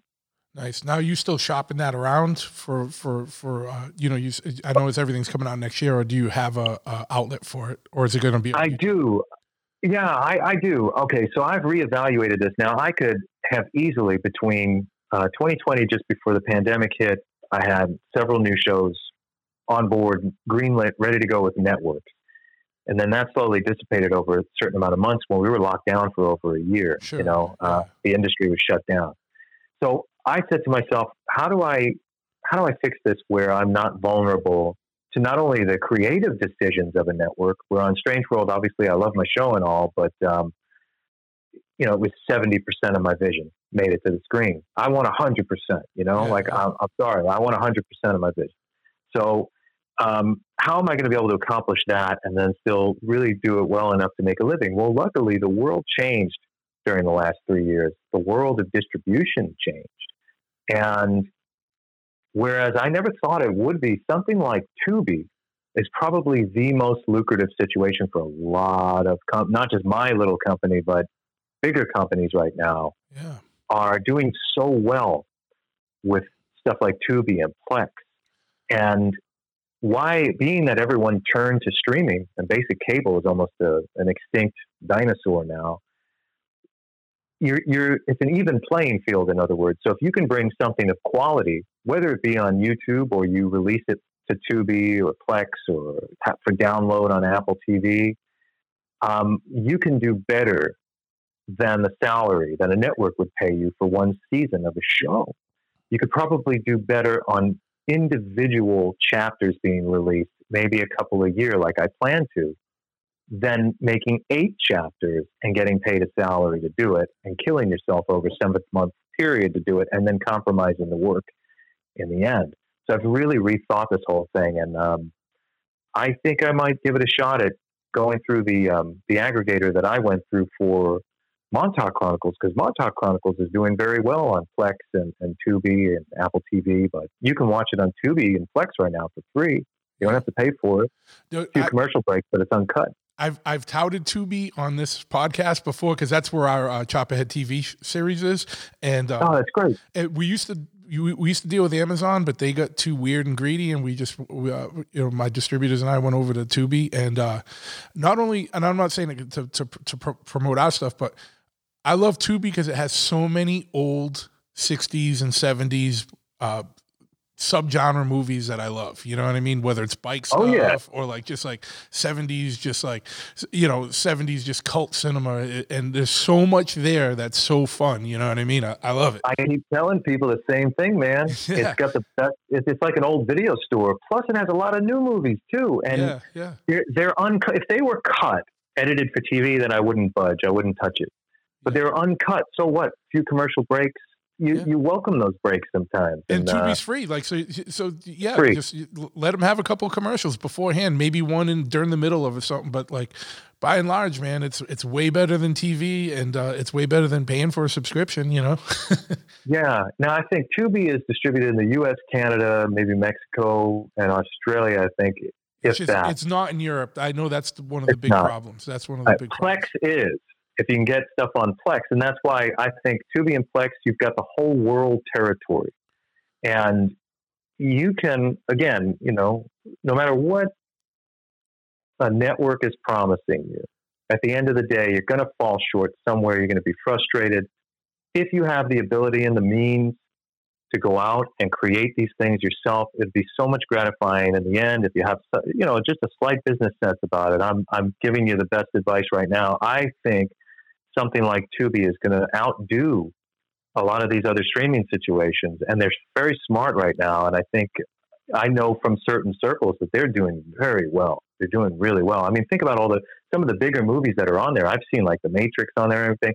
If, if Montauk Chronicles did what it did in the last couple of months on Tubi, I can only imagine what bigger titles are doing. Yeah. I mean, they must be raking in the money, like just from the advertising. So um, I think that's the future, and I think I think the the playing field is even. A lot of people don't have the ability to go out and make these shows themselves, but maybe you can couple with you know an independent group if that's your passion to do it. However, I do, and I um, I can make something of better quality, infinitely less of an investment, and and obviously do really well with it.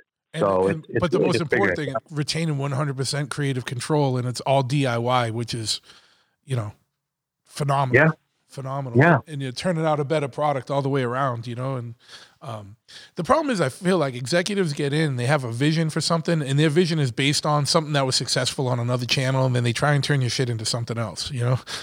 yes, they do. And I, you know, look, I'm grateful that I had so much control over Strange World, but not enough, in my opinion. At the end of the day, I had to deal with people like that. And I don't want to deal with groups like that again. I'm, I have no interest whatsoever. I'm going to you know, I'm collaborating. Like I just shot a movie in Texas, um, and one of the people in it, you, would love this. I didn't, I didn't, tell you about this. Uh, Edwin Neal from Texas Chainsaw Massacre is one, one of the stars of the movie. Oh, nice, nice. Yeah, I got to direct. You know, that was like a dream when I was a kid. Like, you know, he scared the shit out of me when I was a kid. I wanted oh, to direct yeah. him in a movie. Well, what's, uh, uh, what's, what's, the movie? Okay, it's can about, you talk about it? Yeah, yeah, it's it's you know it, it's definitely surreal, and that's when I was reading the script. I didn't write it. Um, this is all leading to uh, a different film that I wrote years ago called South Texas Blues about it's a drama about Tobe Hooper making the Texas Chainsaw Massacre in 1973. Everything that happened that summer on the set. And so this group that I just made a movie called Love Bugs with is um, is interested in that. And so this was a way for all of us to get together on something. And um, the the movie Love Bugs is a, it's like a family drama on the precipice of the apocalypse. That's the best way I can explain it.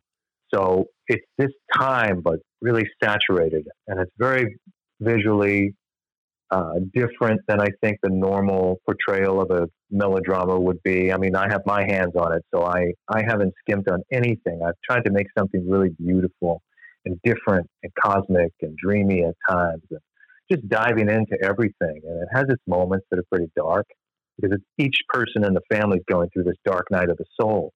So I'm trying to put all everything. I, I mean, I lost just like you probably. I lost family members and friends over the last couple of years.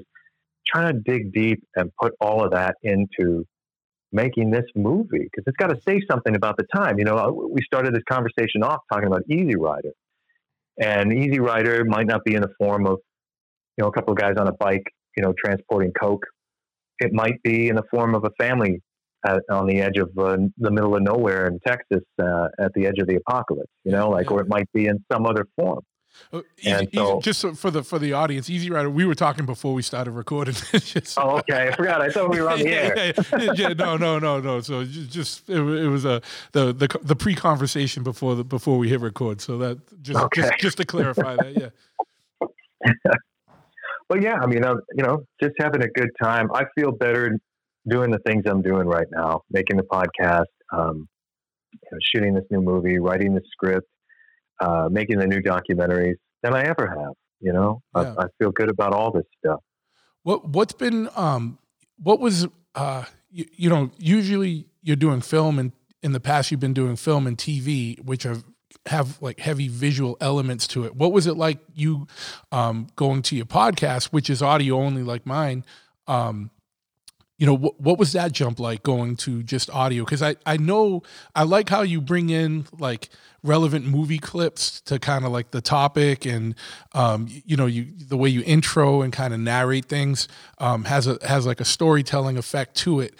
But you know was it was it an easy transition to going to uh, just audio or did was there things you had to rethink doing that yeah, I just, you know, I try to put myself in the place of the audience and all the stuff that we loved when we were kids. I'm trying to bring that somehow with maybe a little bit of a fresh perspective. But, you know, I remember, you know, I was a night owl for a long time and would stay up and listen to Art Bell. And oh, then, yeah. uh, that's the best. you know, between even, even though my show isn't like this character, I remember watching that Oliver Stone movie, Talk Radio, and I was yeah, like, I just want something. I mean, my show will evolve over time, but I want something that hits people.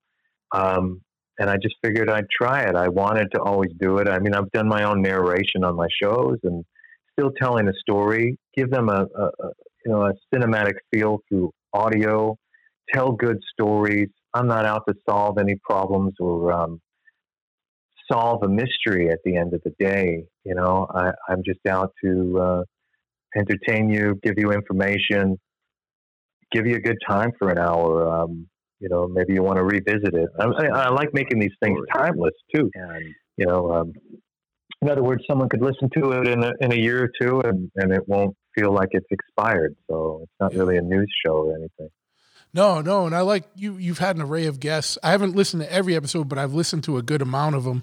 Um, and uh, you know, there is a thread of just kind of like you don't I like how you don't know what the next one's going to be. Like it's not just like a ghost thing or like a conspiracy thing or a Montauk thing. It's like, you know, one day you're recording live in a haunted house the next one you're talking to someone about you know cursed land or you're talking to someone about you know the, the guy uh, i forgot his first name. His last name was price. He was one of the people that i was thinking about that was a, a montauk survivor right? It was price? Yeah paul richard price he wants to come on again. Yeah you had him on like twice right? Yeah. Yeah man. I told him part three can't happen for a while. Yeah but yeah. Uh, but you know it was great. it, and I mean, I remember, uh, you know, listening to him, I was like, I don't know if I believe all this. It, just me, you know, I, I, I don't, I don't know.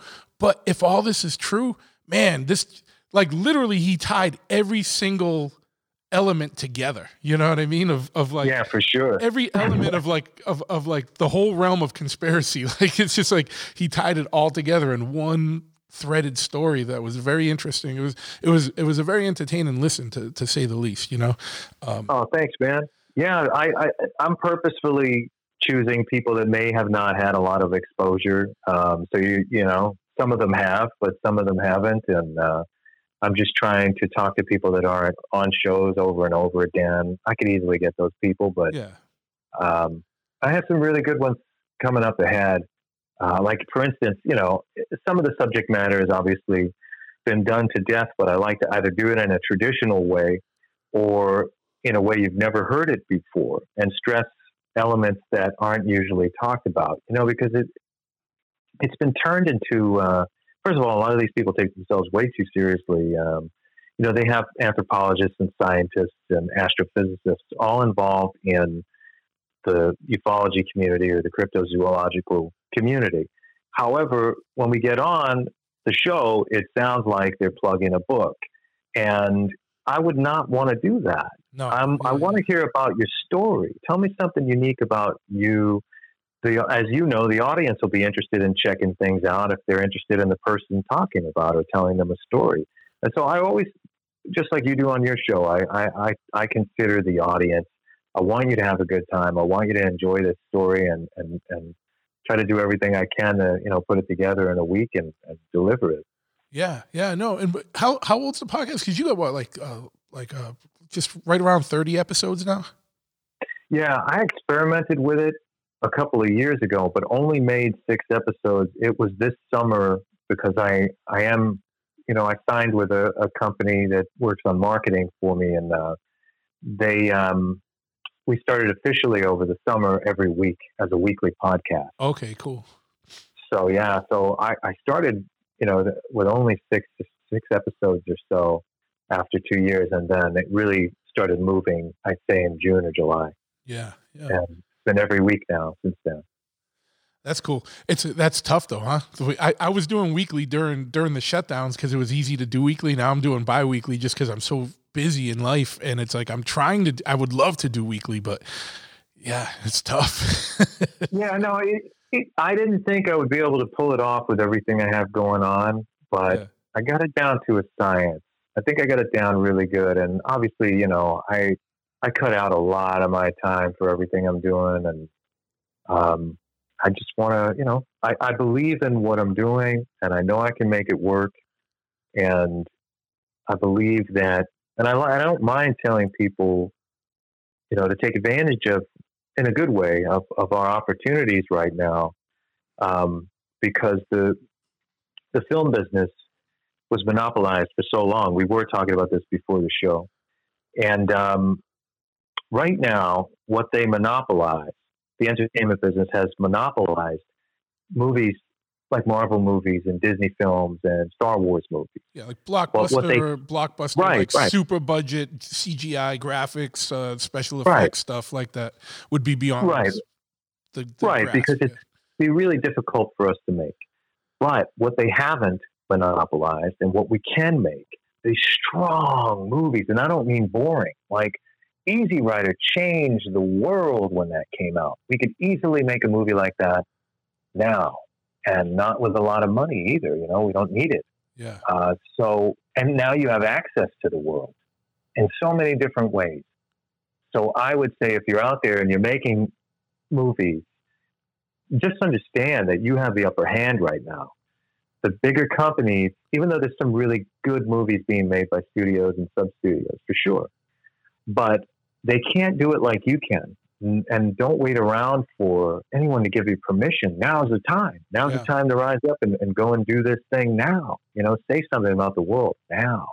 yeah. Whether it's documentary or or fiction, um, Oh, yeah. it's all in your grasp now, and and it's like you said, and now there's avenues of distribution that weren't as easily accessible before. Like they don't have a lock on distribution anymore because now you can go to aggregators that'll get your stuff on the on the you know on on any number of um, streaming platforms or or or you can put it on your own YouTube or whatever. You know, there's a way to get it out, and the cream always rises to the top. If you do something good, it'll it'll it'll make its way out there. That's the bottom line. It just make something good. Figure out what it is. Even even education is free now. You know, it's like just just you know, turn your head away from TikTok and all that crap, and, and unless you're using it to help promote your work or whatever. But uh, yeah, yeah. pay attention to something in your soul, and then I guess you know, I don't know. I can't tell people what to do, but you know, um, I just I just know that's the way. Otherwise, I'd be doing something else. Yeah, yeah. So, do you think you'll go back to working with networks at any point, or is it just more on like meaning like if you start doing these things on your own, are they going to even have anything to offer you? And but I don't think so. Yeah, I'm being honest with you. Yeah, no, I don't think so. yeah, yeah. I think that's important for people to hear. Like as someone who has done it that way, pe- some people still think that's like the only way to success is like, oh, I got to make sure I get this on, you know, Discovery. It's not, and, and you know, some people say, "Well, you're already," you know, it's easy for you to say, "Chris, you know, you already had shows with a network, so you can you can turn away from it now." And it's like, listen, though, you you will spend years of your life to learn what I've already learned. Why would you bother when you can take the world by storm through these channels? I'm telling you, Yeah. you know, like I, I'm being honest with you. I don't think I would collaborate with a network again unless, unless I, and now we're just talking business yeah, at the end of the day because that's all they care about. So I'm going to talk on their terms unless they gave me a good piece of the action, full creative control, final cut, right? yeah, And I always have an ownership in it some way, somehow. If somebody woke up on the wrong side of the bed tomorrow morning, they can't bury it. They can't take me from it. They can't tell me what to do with it. I have a say in it. And um, and just leave me alone. Let me make the thing, and I'll deliver it on time and under budget. yeah. If that's not the case, then no. Yeah, yeah. Yeah, and, and and if you have success on your own, you have even more of a of a leg to stand on with that type of situation. Be like, man, I can just do it myself. I don't need you, and that's what they don't want to hear, right? because Yeah, you can you can reach the same amount of people or more because think about okay, so think about how if you look in the stats how many people Tubi and Plex are reaching, and then compare it to how many people are subscribing to Discovery Plus, it's going to scare Discovery Plus, and they know it. You know, they know that more people are watching Tubi than they're watching Discovery Plus. So then it's up to you just to put a little cash into advertising, or let you know throw it into the wind and see what happens. yeah, But I, I would much rather, at this time, a wiser person going through all of it and understanding, and also having them act. I, I could pitch something to a network and get it made now if I wanted to, but why? It's going to be a strong vision to start. By the time it gets to the network, it's going to be watered down. Yep. Not interested. Not interested in it. no, no. And plus, like you said, it's not, it might not even get out to the same number of people. And if it's on a network, you're not going to be able to have that freedom to put it other places. No. And then years of your life will be wasted, and then they own it at the end of the day, and you can't do anything about it. Yeah. So I would never want to be in that position again. What a time to be alive, huh, man? Yeah, man. Let's celebrate it. Why not? I I mean, we got this going on. There's so much craziness in the world. Uh, there's, uh, you know, it's a, it, it, it's rapid times. That's the only way I can say it's like rapid. Everything's moving fast, you know, and it's like, uh, yeah. Sometimes you got to unplug from it too, though, a little bit, you know, because it gets overwhelming. Um, Yeah, definitely unplug. Definitely enjoy your life while you have it. Be grateful for every breath. You know what I mean? Yeah, But also, I think somewhere people like us wished for something like this. And when you have it, it's a little striking, but you have it and do your best with it now. You know, we live in a really crazy but exciting time too. Let's take advantage of the exciting part of it, harness the crazy part of it, yeah. make the best out of this thing. You know, make the best out of it. Yeah, and I think the the biggest thing too is like get out of your bubbles, like meaning social media bubbles and uh, where you can't talk to people anymore or, or that don't have the exact same opinions of you. Because you got to remember, these people are still your neighbors. They're still, uh, you know, uh, your f- friends or family or whatever. Um, you, you know, we got to just have a little bit of common respect for each other and and be able to listen and hear things out and not just argue based on bullet points that you heard from uh, you know you know Fox or CNN or or whatever opposing media is out there because that's causing such a divide like I've never seen before. And it's it's bananas you know and it's uh, uh, oh man. I know. I yeah we've seen the same things some of the behavior of people this one disagrees with this one's philosophy, and then this one dies, and the other one's just laughing about it. I mean, like, what? You you, you people are acting worse than little kids on a playground, and I've turned my back on people that I've seen with that outright behavior. Like all of a sudden, they became hall monitors, and it was like, what is this?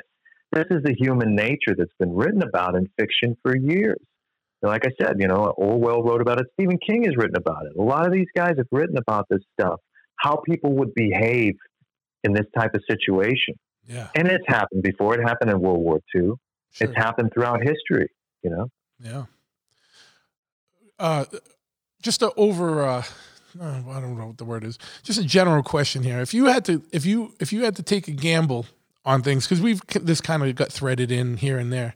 Um, and I always think it's an interesting question and interesting thing to talk about.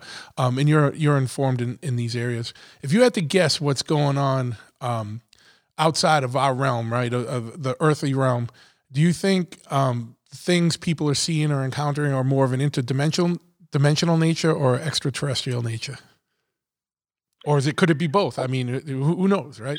So yeah, I so I think both because I think what we've perceived we've tried to rationalize uh, the irrational over the years and tried to say, well, if something is in the sky, it must have come from another galaxy or another planet. And obviously, for all that time, you had some of the greatest, or at least allegedly greatest minds saying, there is no other life out there. You know, yeah, it's it's improbable. And then you had some of the greatest minds like Arthur C. Clarke and other people saying, probability tells me it's 100% true that not only is there intelligent life outside of the Earth, but it's infinite because there are billions and billions of solar systems and billions and billions of planets within those worlds and billions of galaxies estimated. So probability tells me there are probably billions of Earth like planets with I mean, it's just like Star Trek or Star Wars somewhere out there, yeah. and we're the last to know, or we're being monitored, or whatever. Yeah. We're just we're just one part of it, and um, and I think interdimensional. You know, science is starting to prove that there are other dimensions. There yeah, are multiple there's, there's been, of everything. There's been yeah. so many advancements in, in that, and they're like they're basically saying, yeah, there's other dimensions. like they're just like, yep. yeah. So, so going back to Bill Hicks for a second, is it possible that you and I right now are on a ride yeah. that we chose to be on? Yeah. That we chose this program, this adventure. Imagine, imagine when it's all done, whatever way you go, and you just wake up and like you're in a room in like a you know a game room somewhere, and you get up and you're like, wait a second, and then it occurs to you, you were just in a game. Yeah. Life it was it was a very advanced game in some other dimension called life. Yeah. And you chose a lot of the points, but you didn't know how certain outcomes were going to work out. And you have your friend standing next to you, be like, "You all right?" Man, and you know, I think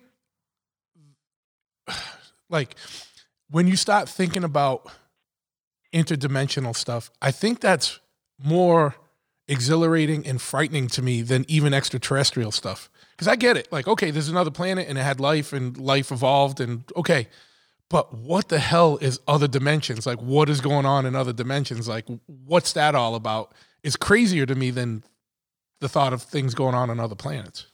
I don't know why. I do. Yeah, and I think throughout time and throughout history, labels have been put on things. So I think you know, demons, what we perceived as demons, yeah, um, poltergeist, things like that are could be other dimensions leaking through doppelgangers. Um, when you have a deja vu, you know, it could be some other multiple connected reality that you're realizing for a minute. Yeah. Um, It's just more You know. infinite. It's a it's just Yeah. it's just in, infinite possibilities. It's yeah, these no, I think about this stuff a lot. Yeah, Yeah. maybe we're, we're all collectively realizing it now, and it required us to first experience some fiction that would regard these possibilities, and then science confirming on top of that. yeah. It's that- almost yeah, like yeah, yeah. you need the fiction to kind of open you up to it, and then the science to be like, oh yeah, no, that's right. And it's pulling us right. It's pulling us out of the dark age of thinking. yeah. I don't know, man. I guess I don't know. Hopefully, like, well, we'll find out one way or another. I just feel that like disclosure on that, like I don't know how to. Uh, I I'm in a, admittedly, I'm in a glasses half empty frame of mind recently, and so I don't think that the government would be that benevolent to to disclose things because it's going to benefit humanity. You know what I mean? I think things are suppressed No. because they want to control things. you know what I mean? Yeah. so Yeah, you- I'm sorry. yeah. Here, here, here's a news flash for everybody. we are being led by villains. End of story. Hmm.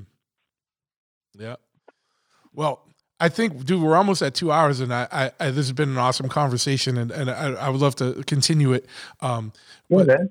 but you know, why don't you give some uh, some plugs out for social media stuff, like uh, or uh, you know websites and stuff where people can find out more about what you have going on? Because you got a ton going on, and I'll put all this stuff in the show notes too. So people, if you're listening, you don't have to remember this. Just remember to go to the show notes, and I'll put all the links up there as well. Oh, thank you so much. Yeah, I mean, if um, if you if the spirit moves you, come and check out my podcast, Off to the Witch. It's on you know all, all the platforms like Spotify and Apple and Google and Stitcher and all that stuff, and just search Off to the Witch, and you'll find it. And then um, if you want to see Montauk Chronicles, I recommend you look at it on Tubi because Tubi has so many great movies on it, and it's just easy and it's free if you're here in the states. I think it's available in Canada. And if you're outside of the U.S., check it out on something called Plex. It's available just about everywhere in the world, and you can watch Montauk Chronicles there. Uh, go check out my YouTube channel. Um, follow me on some social media on Instagram. Um, you know, it's my last name, Garetano, G A R E T A N O, number seven. And um, yeah, man, just uh, I have a lot of new stuff coming out up ahead, and uh, I just uh, look forward to hearing from some of you. And you know, I wish you well. Absolutely, man. And do, does uh, White Phosphorus uh, Films have a website? Yeah, that's the YouTube channel. I, Okay. I, have, I, have, I have to upkeep on these websites. I have the offtothewitch.com and all that stuff, but that's, that's in the next phase. I have to Yeah. uh, upkeep all my websites. Uh, that's why I don't direct people over there just yet. Yeah. Okay. And that's the problem with this this DIY stuff, man. Is we got to be on top of all of it, right? Yeah, 100%. I'm going to start to cosmetically reconfigure that stuff. Absolutely, man. Well, dude, it was it was so good having you on. Um, hold on one second. I'm gonna I'm gonna shut this off now, but uh, but I'm not hanging up. All right. All right. Thank you. All right. Hold on.